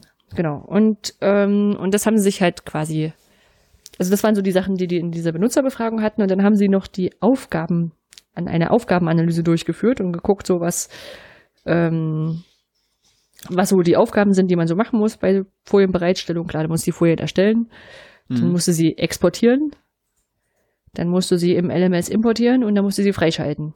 Und dann gibt's Ja. noch mal eine Schleife mit den Nachbearbeiten. Ja. Je nachdem, an welcher Stelle du es bereitstellst.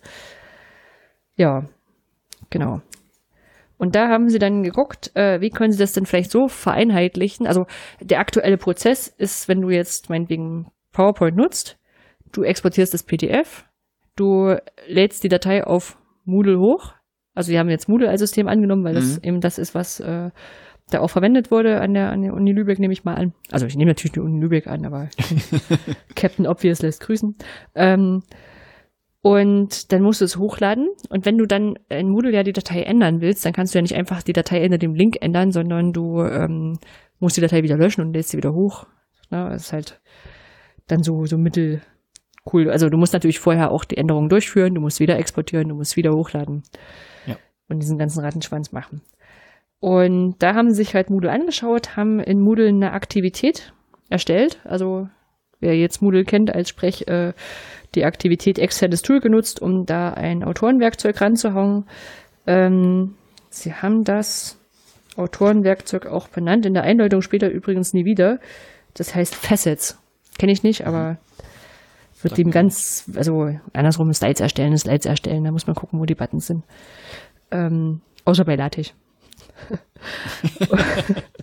und ähm, haben dann halt auch, wie gesagt, äh, ist ja ist ja ein Informatik geprägtes äh, geprägte Konferenz gewesen, haben dann auch ein Sequenzdiagramm schön dazu erstellt, welche welche Fälle es gibt, welche Prozesse abgedeckt werden müssen und so weiter und so fort.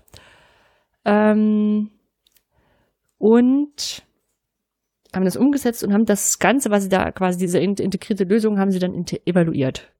Mhm. Einmal haben sie das mit einer GOMS-Analyse gemacht. Was GOMS steht für, ich, äh, Gott sei Dank, ich habe gedacht, vielleicht ist mein Studium einfach wahnsinnig lange her. ähm, haben wir, aber bestimmt ist es mir schon mal über den Weg gelaufen. GOMS steht für Goals, Operators, Methods und Selection Rules. Und ich sag mal, es ist eine es ist eine, eine Methode, um eine Abschätzung dafür zu liefern, was für einen Aufwand das macht. Mhm. Ne, also du weißt halt jeder Aktivität, die du durchführen musst, äh, einen bestimmten Aufwand zu und zählst dann halt durch. Ne? Also, also wie, wie, okay, wie viel, wie viel Aufwand kostet dich das, äh, den, die Folien zu erstellen? Oder irgendwas. Nee, nee, nee, nee. Das. Okay. Genau. Und ähm, du hast dann eben diese, diese Aktionen, die du zählst Ne? Also wenn du jetzt eine neue, sie hatten dann einen neuen Foliensatz bereitstellen, äh, in, in PowerPoint hat es halt elf Aktivitäten gebraucht und der gleiche Vorgang in diesem Prototyp 28. Mhm. Ja, also einen höheren Aufwand. Dafür war beim Aktualisieren bei PowerPoint 14 Aktivitäten, beim Prototyp eben nur vier. Mhm. Ist jetzt nachvollziehbar, weil sie wollten ja das Ding genau dafür bauen. Ja, ja. ja. Und wenn, wenn diese äh, Schätzung zutrifft, zutreffen würde, würde ab der zweiten Aktualisierung sich das, der ganze Aufwand lohnen. Mhm. Hm? So, aber das hat ihm nicht gereicht, was ja sehr vorbildlich ist, weil ich sag mal so ein bisschen Aufwand schätzen und Aufwand haben, ähm, das, das kennt man ja von verschiedenen Sachen, das dauert nur 20 Minuten. Ja. genau. Ähm, da haben sie noch eine Benutzerstudie durchgeführt. Äh, eine Laborstudie, bei der sie acht äh, Dozierende gebeten haben, ähm, diese Aufgaben eben durchzuführen. Einmal mit PowerPoint, einmal mit ähm, mit dem mit der Integrationslösung und ähm, da haben sie äh, die Zeit gemessen und auch so ein bisschen noch hinterher befragt und äh, und eben nochmal die Aktivitäten gezählt und da war es dann so, dass es sogar schon bei der ersten Aktualisierung sich gelohnt hat. Okay. So. Ähm, äh, als sie hinterher mit den Leuten gesprochen haben, haben sie gesagt, äh, den meisten fiel es schwer, den Aufwand zwischen beiden Systemlösungen zu vergleichen. Na, ich meine, klar, das ist ja, das, ja eine ist das, was du jeden, ja. genau, und das eine, das eine ähm, machst du halt jeden Tag und das andere ist neu. Na, also du kannst ja schlecht einschätzen, was das denn jetzt ist, wenn du das jetzt Thema gemacht hast. Ja, genau. Quasi auf ein gleiches Level zu führen. Ähm, und was auch äh, die Probanden waren mit dem Prozess PowerPoint äh, und Moodle geübt und haben den Ablauf vertraut. Statt eines PDFs nur einen Link auf eine Freigabe in Moodle-Kurs zur Verfügung zu stellen, fühlte sich erstmal fremd an. da habe ich gestutzt, weil ich sag mal, sämtliche Cloud-Lösungen funktionieren doch so. Dropbox, Google Drive, OwnCloud, alle anderen Anbieter, die ihr ja, euch vorstellen könnt. Ich habe nicht gerade gesagt, die Bildungswelt ist vielleicht noch nicht so weit. Mhm, mhm, mhm. vielleicht ist das da dann auch noch neu. Genau, und deswegen wurde das von den als aufwendiger wahrgenommen.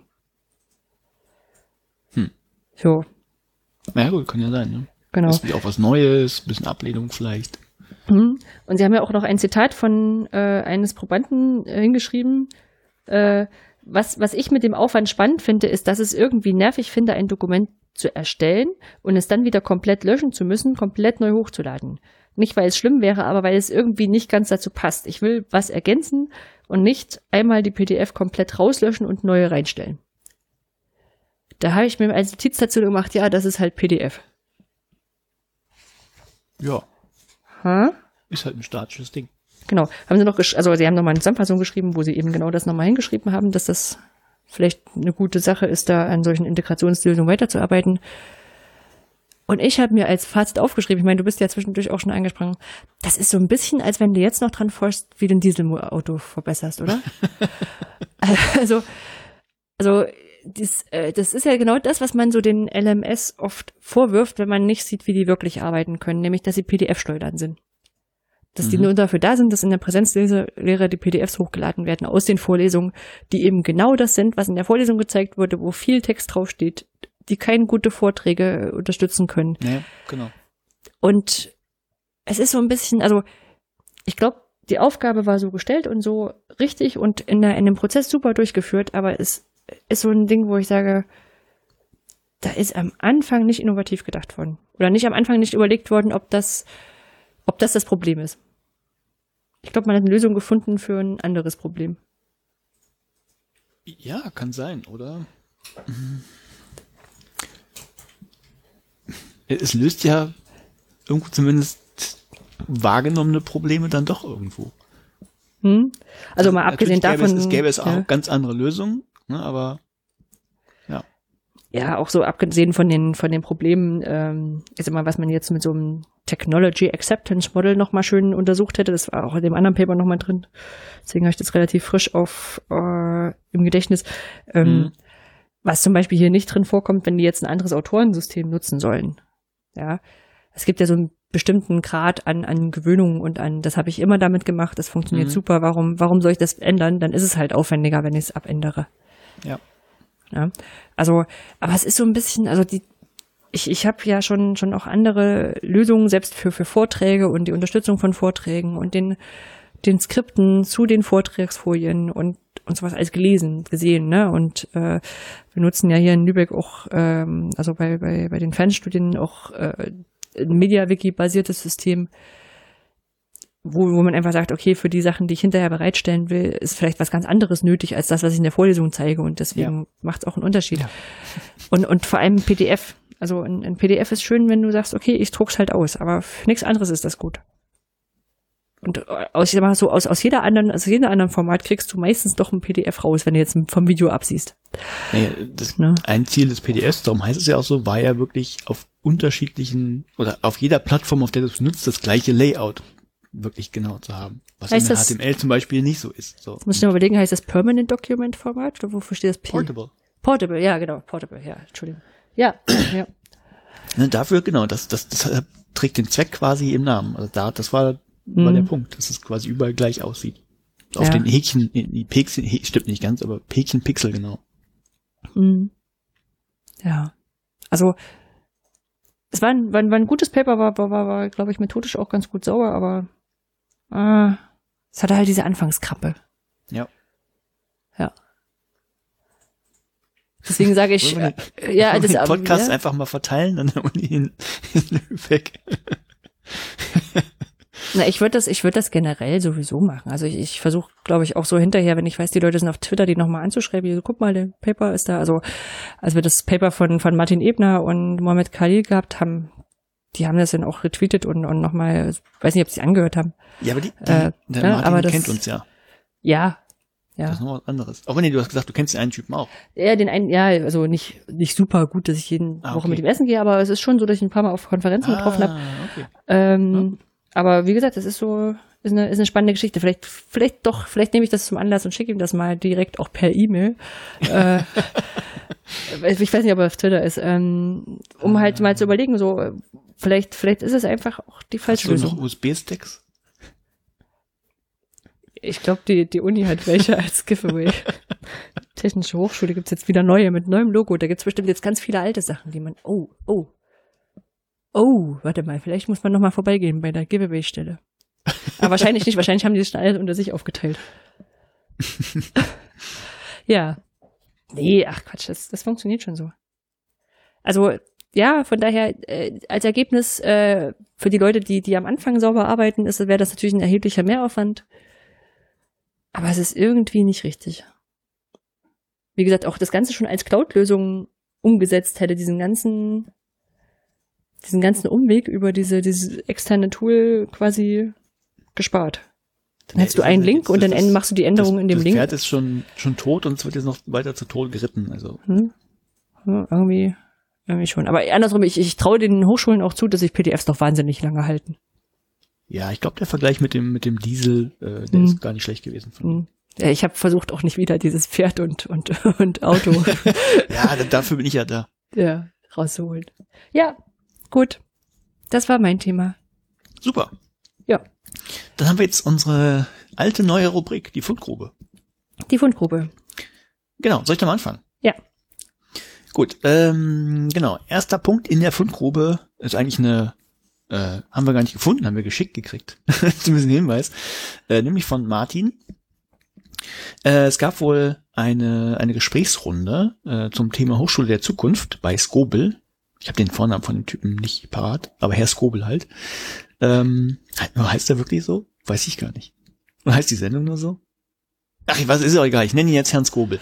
Also da, da saßen, äh, oh, war es die Präsidentin der Uni in Göttingen? Äh, dann ein, ich glaube, Schulforscher aus der Schweiz und Jürgen Kaube, Mitherausgeber der FAZ. Die saßen mit Herrn Skobel zusammen und haben eben über das Thema diskutiert. Ähm, Martin hatte es zu dem Zeitpunkt noch gar nicht gesehen. Er hat gesagt, vielleicht ist es für mich interessant, dort hier machen. Habe ich mir also angeguckt.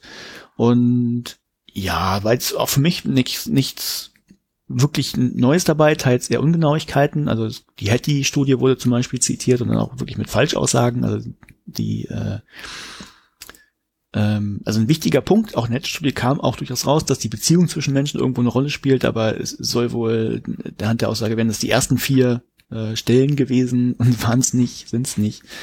Ähm, also von, von Sachen, die wichtig sind für das Lehren. So, aber sonst, äh, ja, für mich war nicht so viel Neues, aber ist okay. Und wirklich großartig fand ich äh, Herrn Kaube, den kannte ich vorher nicht. Aber äh, ich habe da ein bisschen geguckt, der ist vorher relativ bekannt eigentlich. Wie gesagt, mit Herausgeber der FAZ. Und ich fand ihn hervorragend, differenziert, kritisch.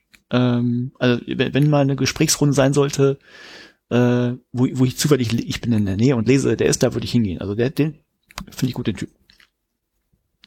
So, das, das war schon. Nur als Tipp. Also wenn ihr euch für das Thema Hochschule der Zukunft interessiert, war so ein bisschen querbeet. Und das ist ein Video oder ist ein Audio-Ding? Äh, das ist ein Video. Video. Das ist eine Fernsehsendung wohl. Okay. Weiß ich ja nicht, ich gucke sonst. naja, egal. Ja, Ja, wenn euch das Thema interessiert, guckt mal rein. Gut. Was mit, womit möchtest du weitermachen? Dann nehme ich das, äh, das Webjets.io. Ja, Einfach weil dann wechseln wir uns so schön ab. Ähm, äh, ist, bin ich äh, vor ein paar Tagen erst äh, drüber gestolpert, weil es die tolle Nele Hirsch getwittert hat. Ähm, weiß gar nicht, ich glaube, die, die letzten tollen Tools habe ich alle von Nele Hirsch. Ähm, das ist ein cooles Tool, aber ich weiß noch nicht, wo welches, welches Problem es für mich lösen könnte. ähm, es ist ein wenig wie eine Mischung aus, ich sag mal, Trello und und Padlet, wer die beiden Tools kennt. Das ist erstmal so ein, so ein, so ein digitales Whiteboard oder mehrere digitale Whiteboards, weil du mehrere davon aufmachen kannst. Mhm. Und dann kannst du auf dieser freien Fläche einerseits Links sammeln, platzieren. Die haben dann meistens auch eine Vorschau, beziehungsweise wenn es ein YouTube-Video ist, kannst du das auch direkt dort drin abspielen. Ähm, du kannst äh, Google Drive Links draufpacken, dann kannst du auch das Google Drive Dokument direkt darin bearbeiten. Mhm. Also es ist wirklich so ein Browser-Browser-Ding. Du kannst Textfelder hinzufügen, du kannst die Textfelder auch ähm, zu Listen und zu Tabellen gruppieren, sodass du dann wie so eine ähm, wie so eine Trello-Aufgabenliste auch machen kannst. Mhm. Also es ist, glaube ich, unglaublich mächtig und ich weiß nicht, ob es genau dadurch ein bisschen Nee, eigentlich wird es dadurch nicht verkranken. Ich glaube, das ist ein cooles Tool und ich muss noch überlegen, wofür man es wirklich mal brauchen könnte. Also einerseits ist äh, es ist Padlet ja jetzt gerade mit dem Geschäftsmodell nicht äh, gewechselt und man kann nicht mehr so viele Pad, äh, Padlets aufmachen, wie man wie man möchte. Deswegen wäre es dafür schon mal allein eine Alternative. Ähm, ich habe auch ehrlich gesagt versucht, ich meine, es war ein bisschen spät jetzt äh, die letzten zwei Tage zu sagen, okay, das könnte man jetzt auch für die Podcast-Vorbereitung machen. Aber da funktioniert mein, mein Workflow eigentlich ganz gut. Weil wir haben ja dieses gemeinsame Google Docs Dokument, wo die Shownotes drinstehen, wo wir das reinschreiben, was wir beide haben. Und dann habe ich äh, in Google, Google, also in den, in den, in den, in den Keep-Notizen, also in einer Notiz-App, denn äh, der Wahl könnte es quasi sein, ähm, sammle ich so zwischendurch Stichpunkte. Einerseits, wenn mir einfällt, oh, das kann ich im nächsten Podcast erzählen, oder eben Ja. auch die Vorbereitung aufs Paper. Von daher würde das Ganze dann halt auf einer Seite schreiben, das heißt, dass es kleiner ist und mobil nicht so gut bedienbar. Dafür ist es jetzt irgendwie keine Lösung. Aber wie gesagt, vielleicht auch, wenn man ein paar Links bereitstellen will für andere. Ich fand's cool, es macht auch irre, irrsinnig Spaß, das Nee, auszuprobieren. ich glaube auch, ähm, du hast ja Padlet angesprochen, also da waren ja viele sehr erbost und Ja. ähm, ja. Ja. Also von daher, vielen Dank. ein- ist das kostenfrei? Wie, wie Ähm, die sich? Also es ist kostenfrei und es gibt eine Premium-Version oder eine Enterprise-Version. Ich glaube, die sind auch relativ frisch noch. Also es kann natürlich sein, dass ähm, das gleiche Schicksal ereilt, aber hey, dann suchen wir uns wieder ein neues Tool. Irgendwann ist auch der Google Reader mal geschlossen worden. Ja. Ja, Ähm, dann habe ich noch eine Empfehlung. Ähm, das ist ein, auch ein kurzes Video, ich glaube, es ist wirklich nur fünf Minuten, zwar von Jöran Mus-Mehrholz.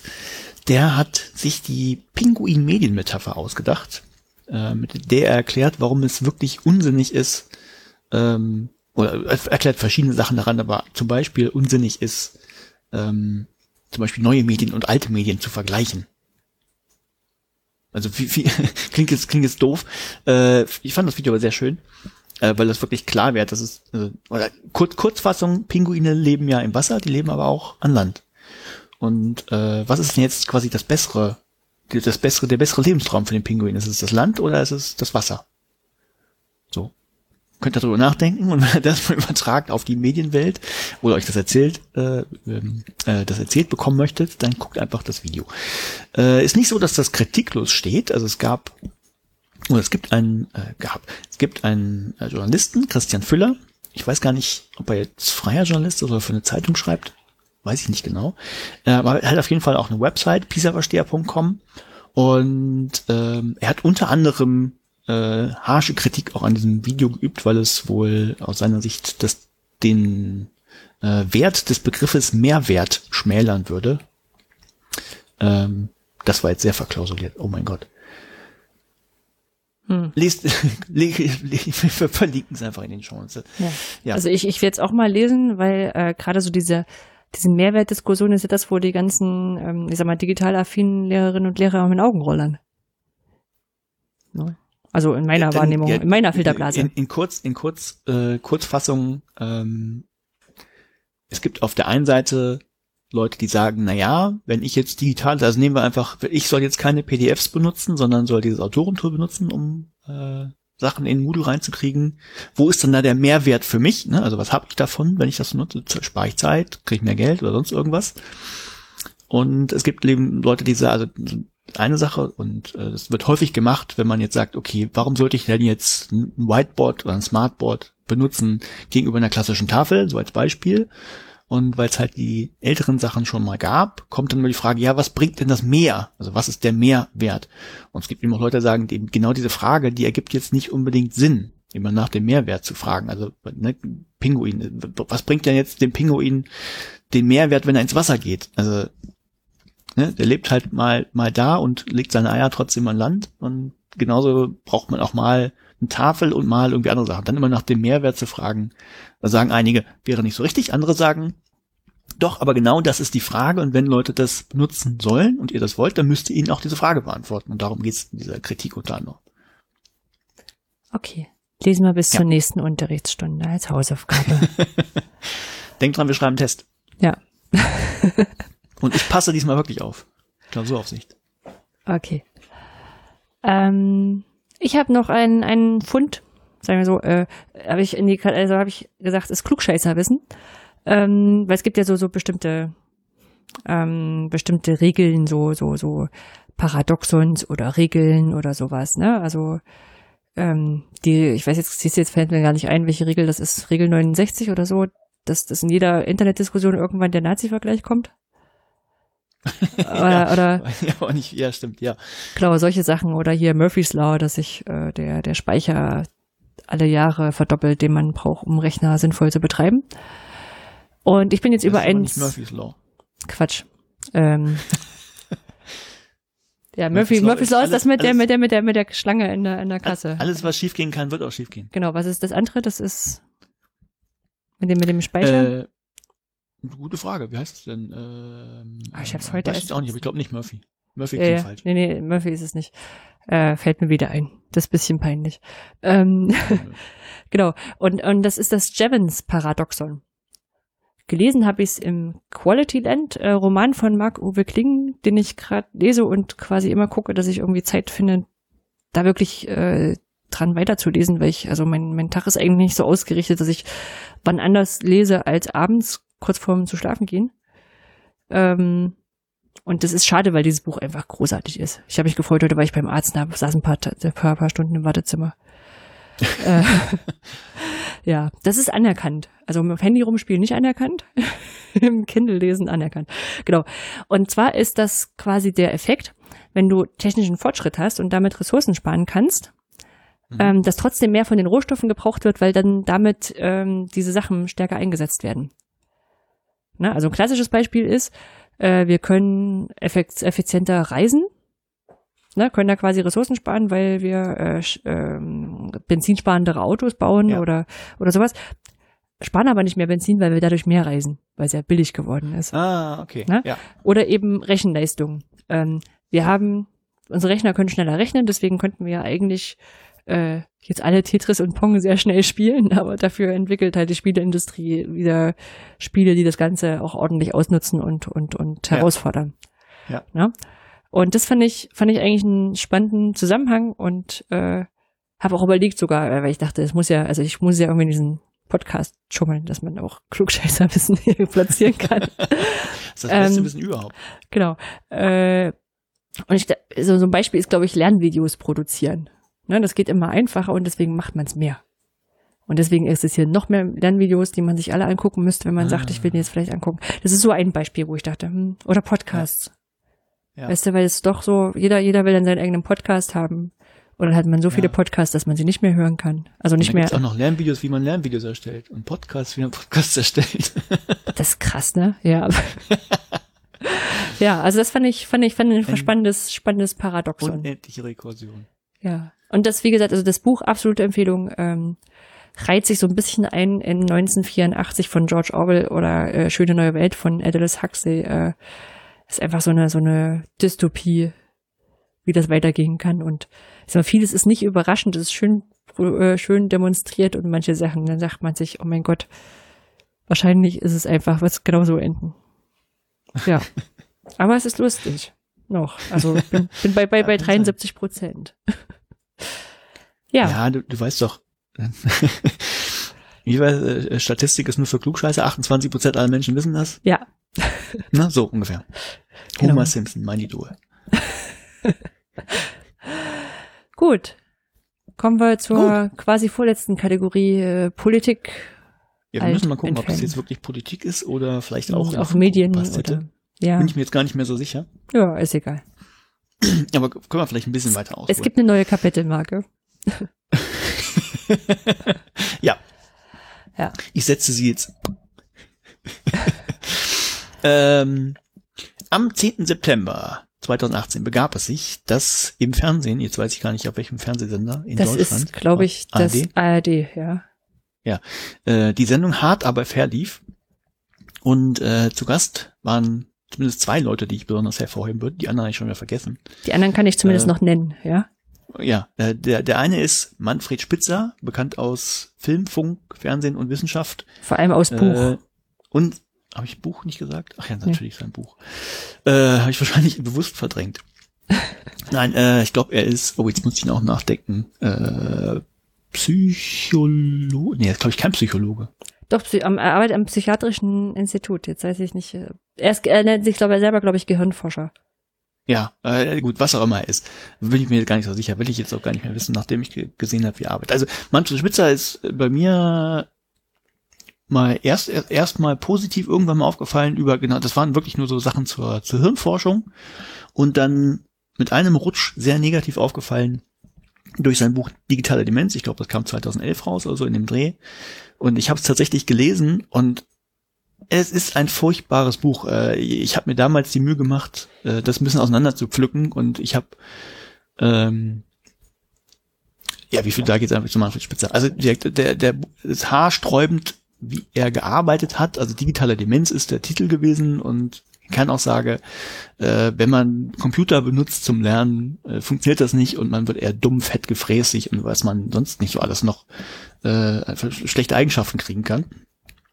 Und er sagt immer, er begründet das alles mit der Wissenschaft, weil es ja Studien zu allem Möglichen gäbe. Er würde nichts einfach nur behaupten. Und äh, dann, wenn man dann in die Studien mal reinguckt, die hat er ja angegeben in dem Buch, zumindest teilweise, weil nämlich auch seine ganz formal, weil sein Quellenverzeichnis schon Schrott, äh, weil haufenweise Sachen nicht gestimmt haben, Jahreszahlen und Sachen vergessen wurden.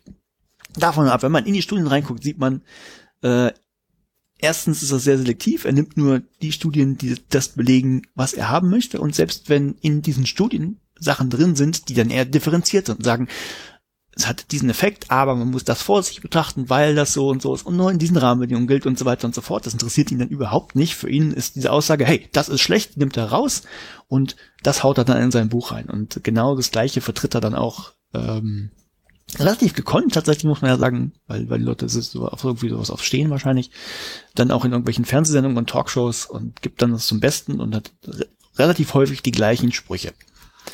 Jetzt möchte ich nicht mehr zu Herrn Spitzer sagen. Das ist Manfred Spitzer. Der war da. Achso, wir haben noch gar nicht gesagt, worum es ging in der Sendung. Es ging um äh, äh, Mobiltelefone in Schulen. Genau. Ähm, daneben waren da, vielleicht um jetzt mal die, die drei Menschen zu, erwähnen, die du nie, noch nicht erwähnt hast, oder beziehungsweise die jetzt so weniger wichtig Joran möchte ich noch weniger, erwähnen. Joran kenne ich Ja, ja, ja, den, den hätte ich, ich hätte jetzt den Spannungsbogen gehalten. Wir müssen jetzt Siehst du, ich habe mir auch keine Gedanken Ja. drüber gemacht. Äh, Thomas Heinze heißt er, glaube ich. Er ist Schauspieler und war qualifiziert in dieser Sendung zu sitzen, weil er abends seinen Kindern die Handys wegnimmt. Äh, Ganz ehrlich, das, das, das war auch der Mensch, wo ich, wo ich am wenigsten verstanden habe, warum er da war.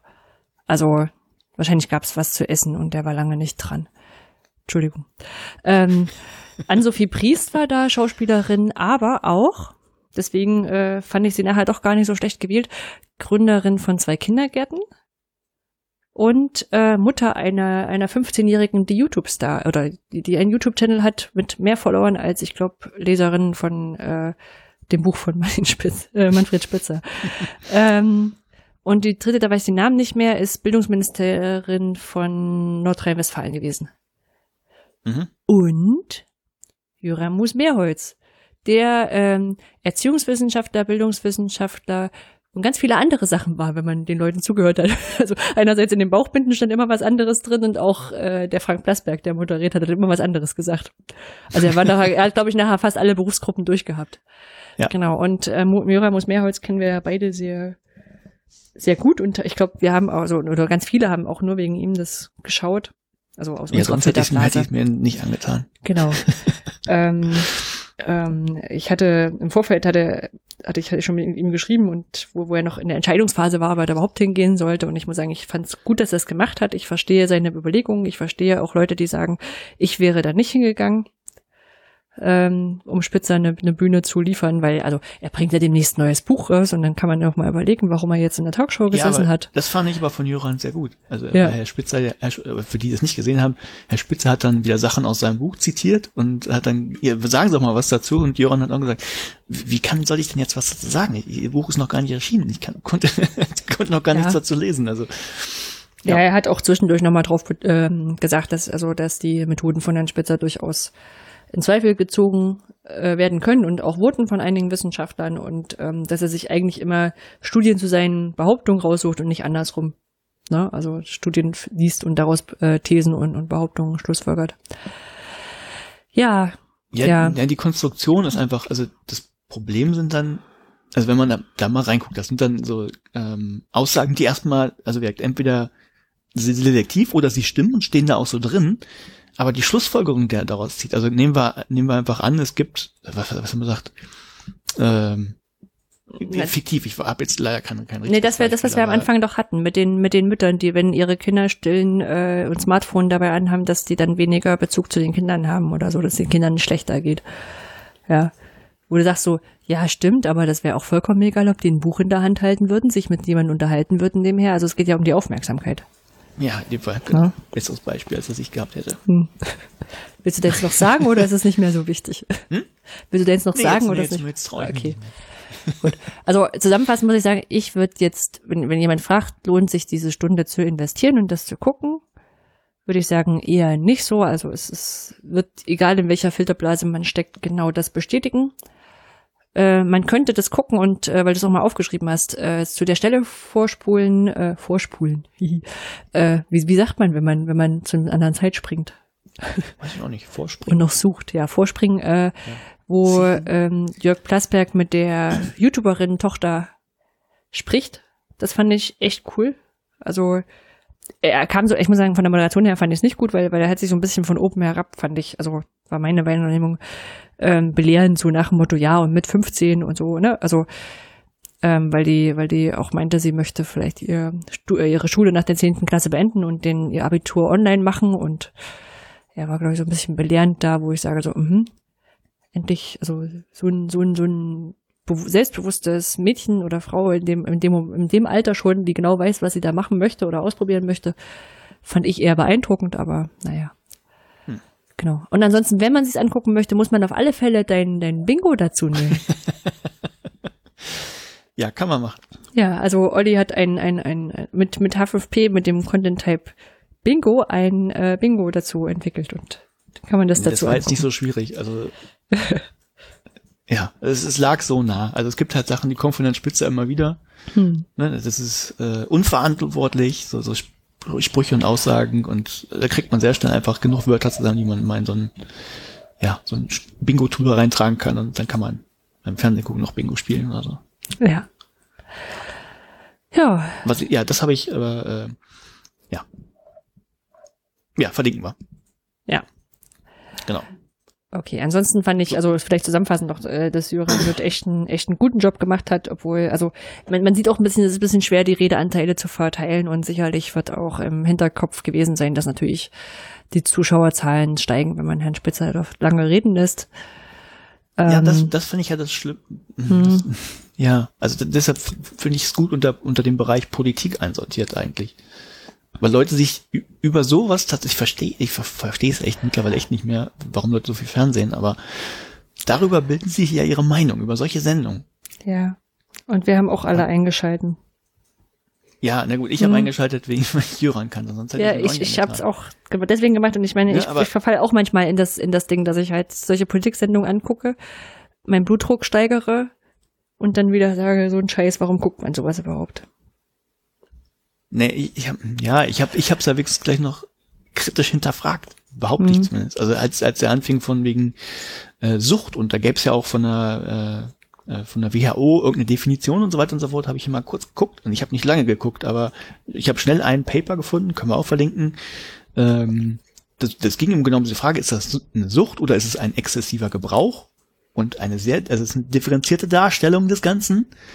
Ne, das habe ich gefunden und auch sehr schnell, ich glaube, das war in der Wikipedia drin, habe ich in englischsprachigen oder deutschen geguckt. Äh, es, gibt, es gibt keine, äh, er hat es, glaube ich, mit, mit Mediensucht oder Telefonsucht oder sowas bezeichnet. Es gibt nur was wie es, äh, eine Gaming Disorder, also wenn man zu viel spielt. Das ist wohl irgendwie anerkannt und alles andere gibt keine, ist keine anerkannte Krankheit oder so. Ja. Ne, aber ja, ja. ja. Ja, ich muss auch sagen, ähm, das Thema war auch ein bisschen verfehlt. Ne? Also vielleicht, um das nochmal abschließend auch zu sagen, dass ähm, es hieß Smartphone-Nutzung in der Schule. Die Schule kam nicht vor. Ne? Also da war ja Jöran noch der, der am nächsten dran war, beziehungsweise die Bildungsministerin, die drei Sätze sagen durfte. Ähm, aber da hätte eine Lehrerin oder ein Lehrer, der eben solche Methoden einsetzt, auch noch gefehlt. Ne? Also gibt's ja doch eine ganze Reihe aus der Edu-Filterblase. Ja, das ist wahr. Ja. Ach ja. Naja. Hm. Und wir haben zur Verbreitung jetzt auch beigetragen. Naja. Verdammt. Ah. äh, wenn wir jetzt, es ist nicht wie es halb, wenn wir sagen, guckt euch das nicht an, meinen wir, guckt euch das nicht an. Ihr nee. versteht, was er meint. Zwinker, Zwinker. Ja. Gut. Kommen wir zu den Veranstaltungstipps. Kommen wir zu Veranstaltungstipps. Fangen wir an. Ähm, genau, also das erste, was ich reingeschrieben habe, nächste Woche, ähm, vom 24. bis 28. September, ist die Themenwoche des Hochschulforums Digitalisierung Shaping the Digital Turn. Ähm, ich werde sehr wahrscheinlich nicht dort sein, ähm, weil wir unsere so Ressourcen ein bisschen anders aufgeteilt haben. Markus wird dort sein, ähm, weiß gar nicht, äh, genau, Monique Janek wird auch da sein, die neue Institutsleiterin von uns. Achso, das vielleicht noch als, als Update von uns. Äh, wir haben ja jetzt auch mit dem ersten September einen Wechsel bei uns in der Institutsleitung gehabt. Herr Krano ist jetzt endgültig in Rente gegangen, heißt ja, es. Ja. Wir warten alle noch, wann er wiederkommt. Das wird so ein Comeback-Ding. Genau. Nein, und äh, jetzt ist Monique Renneck und äh, also heute ist Mittwoch, morgen gibt's gibt's Einstands, keine Ahnung, Brötchen, Kuchen. Hm. Hm. Ja, genau. Also äh, da wird, das ist eine Veranstaltung, ich nehme fast an, dass sehr viel auch gestreamt wird. Auf alle Fälle kann man da auf Twitter sicherlich ganz gut mitlesen. Ja. Dann direkt im Anschluss im Prinzip, wer weiterfahren möchte, ins schöne Österreich, äh, vom 28. bis zum 30. September 2018 findet da in Wien die Veranstaltung Vienna Calling statt, oder auch Hashtag äh, ganz Ohr 2018.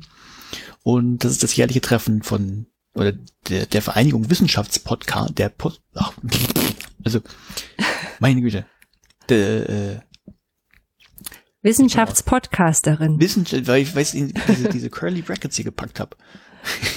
Hm. Wer hat sich das denn ausgedacht? Und Na, damit es Also, Wissenspodcasterin heißen kann und Wissenschaftspodcaster.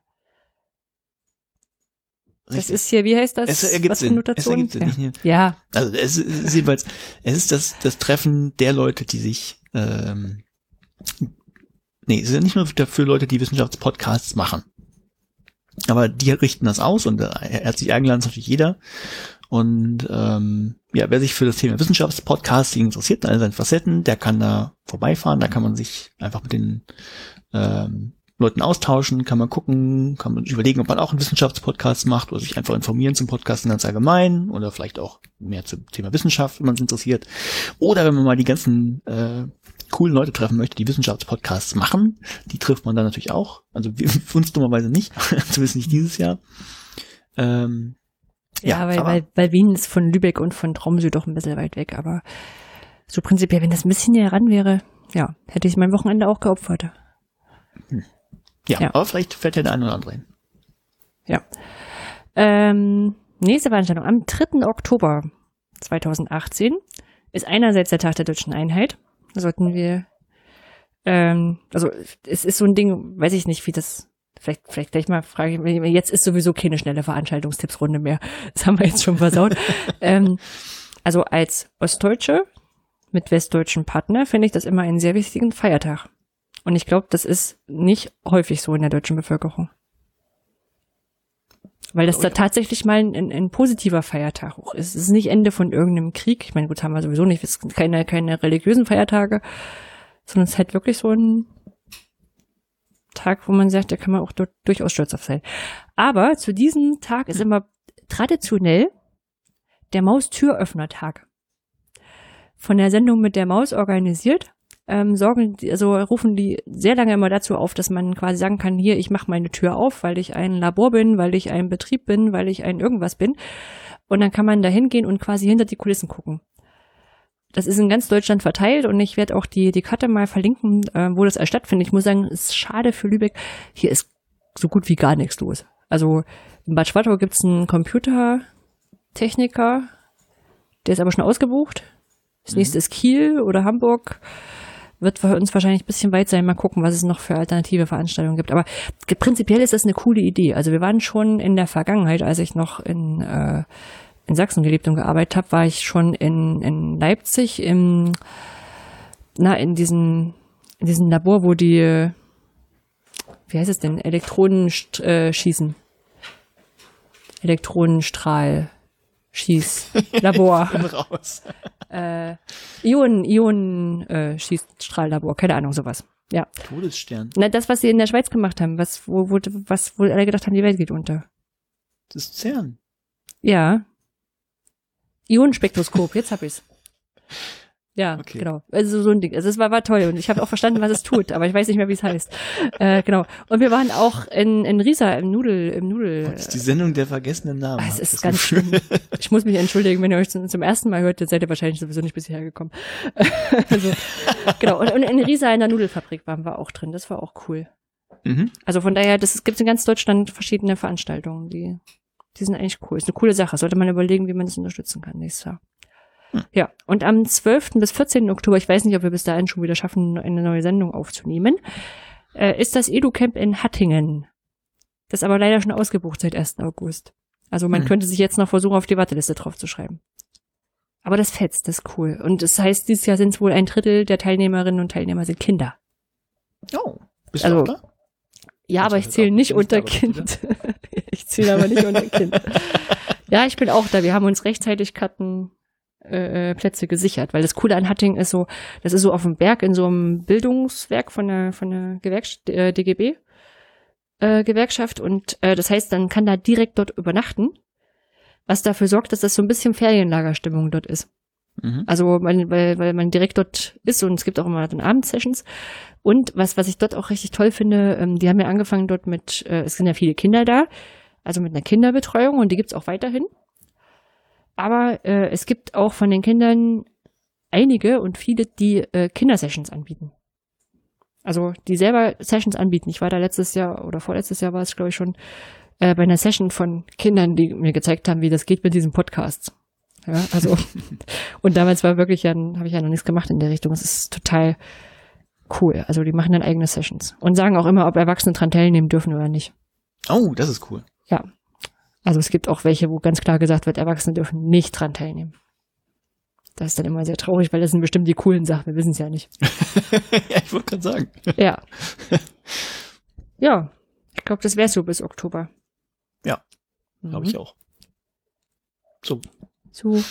Ich glaube, es reicht. auf. Es reicht auch. Wir, wir haben hoffentlich genug Kapitelmarken gesetzt, dass ihr das gehört habt, was ihr hören wolltet. ja, es war, glaube ich, ziemlich lang diesmal. Ne? Ich habe ich hab jetzt gar kein Zeitgefühl mehr. Hm. Aber dafür ist es ja da. Kann sich Ja. ja. jeder das raussuchen, was er möchte. Ganz genau. Der, der, der Podcast steht unter CC0-Lizenz. Rein theoretisch können sie selber zusammenschneiden, wie du es haben willst. Ja, Ja. wir, wir freuen uns über Remixes. Ja, gut.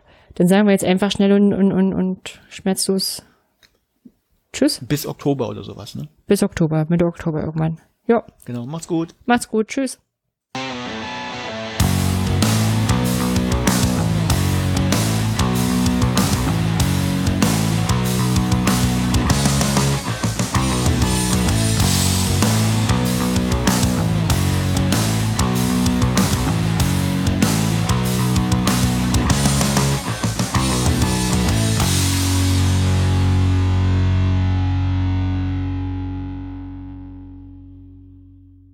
Bildung alt entfernen, Folge 8 vom 19. September 2018 direkt aus der Psychiatrischen Anstalt der Bildung. Mit mir heute wieder mit dabei mein Manfred Spitzer, Oliver Tacke. Entschuldigung. Jetzt habe ich vergessen, was ich gerade im Kopf hatte. Das ist So unglaublich. Möchtest du es dir hinschreiben? Das kommt von den Handys, sage ich dir.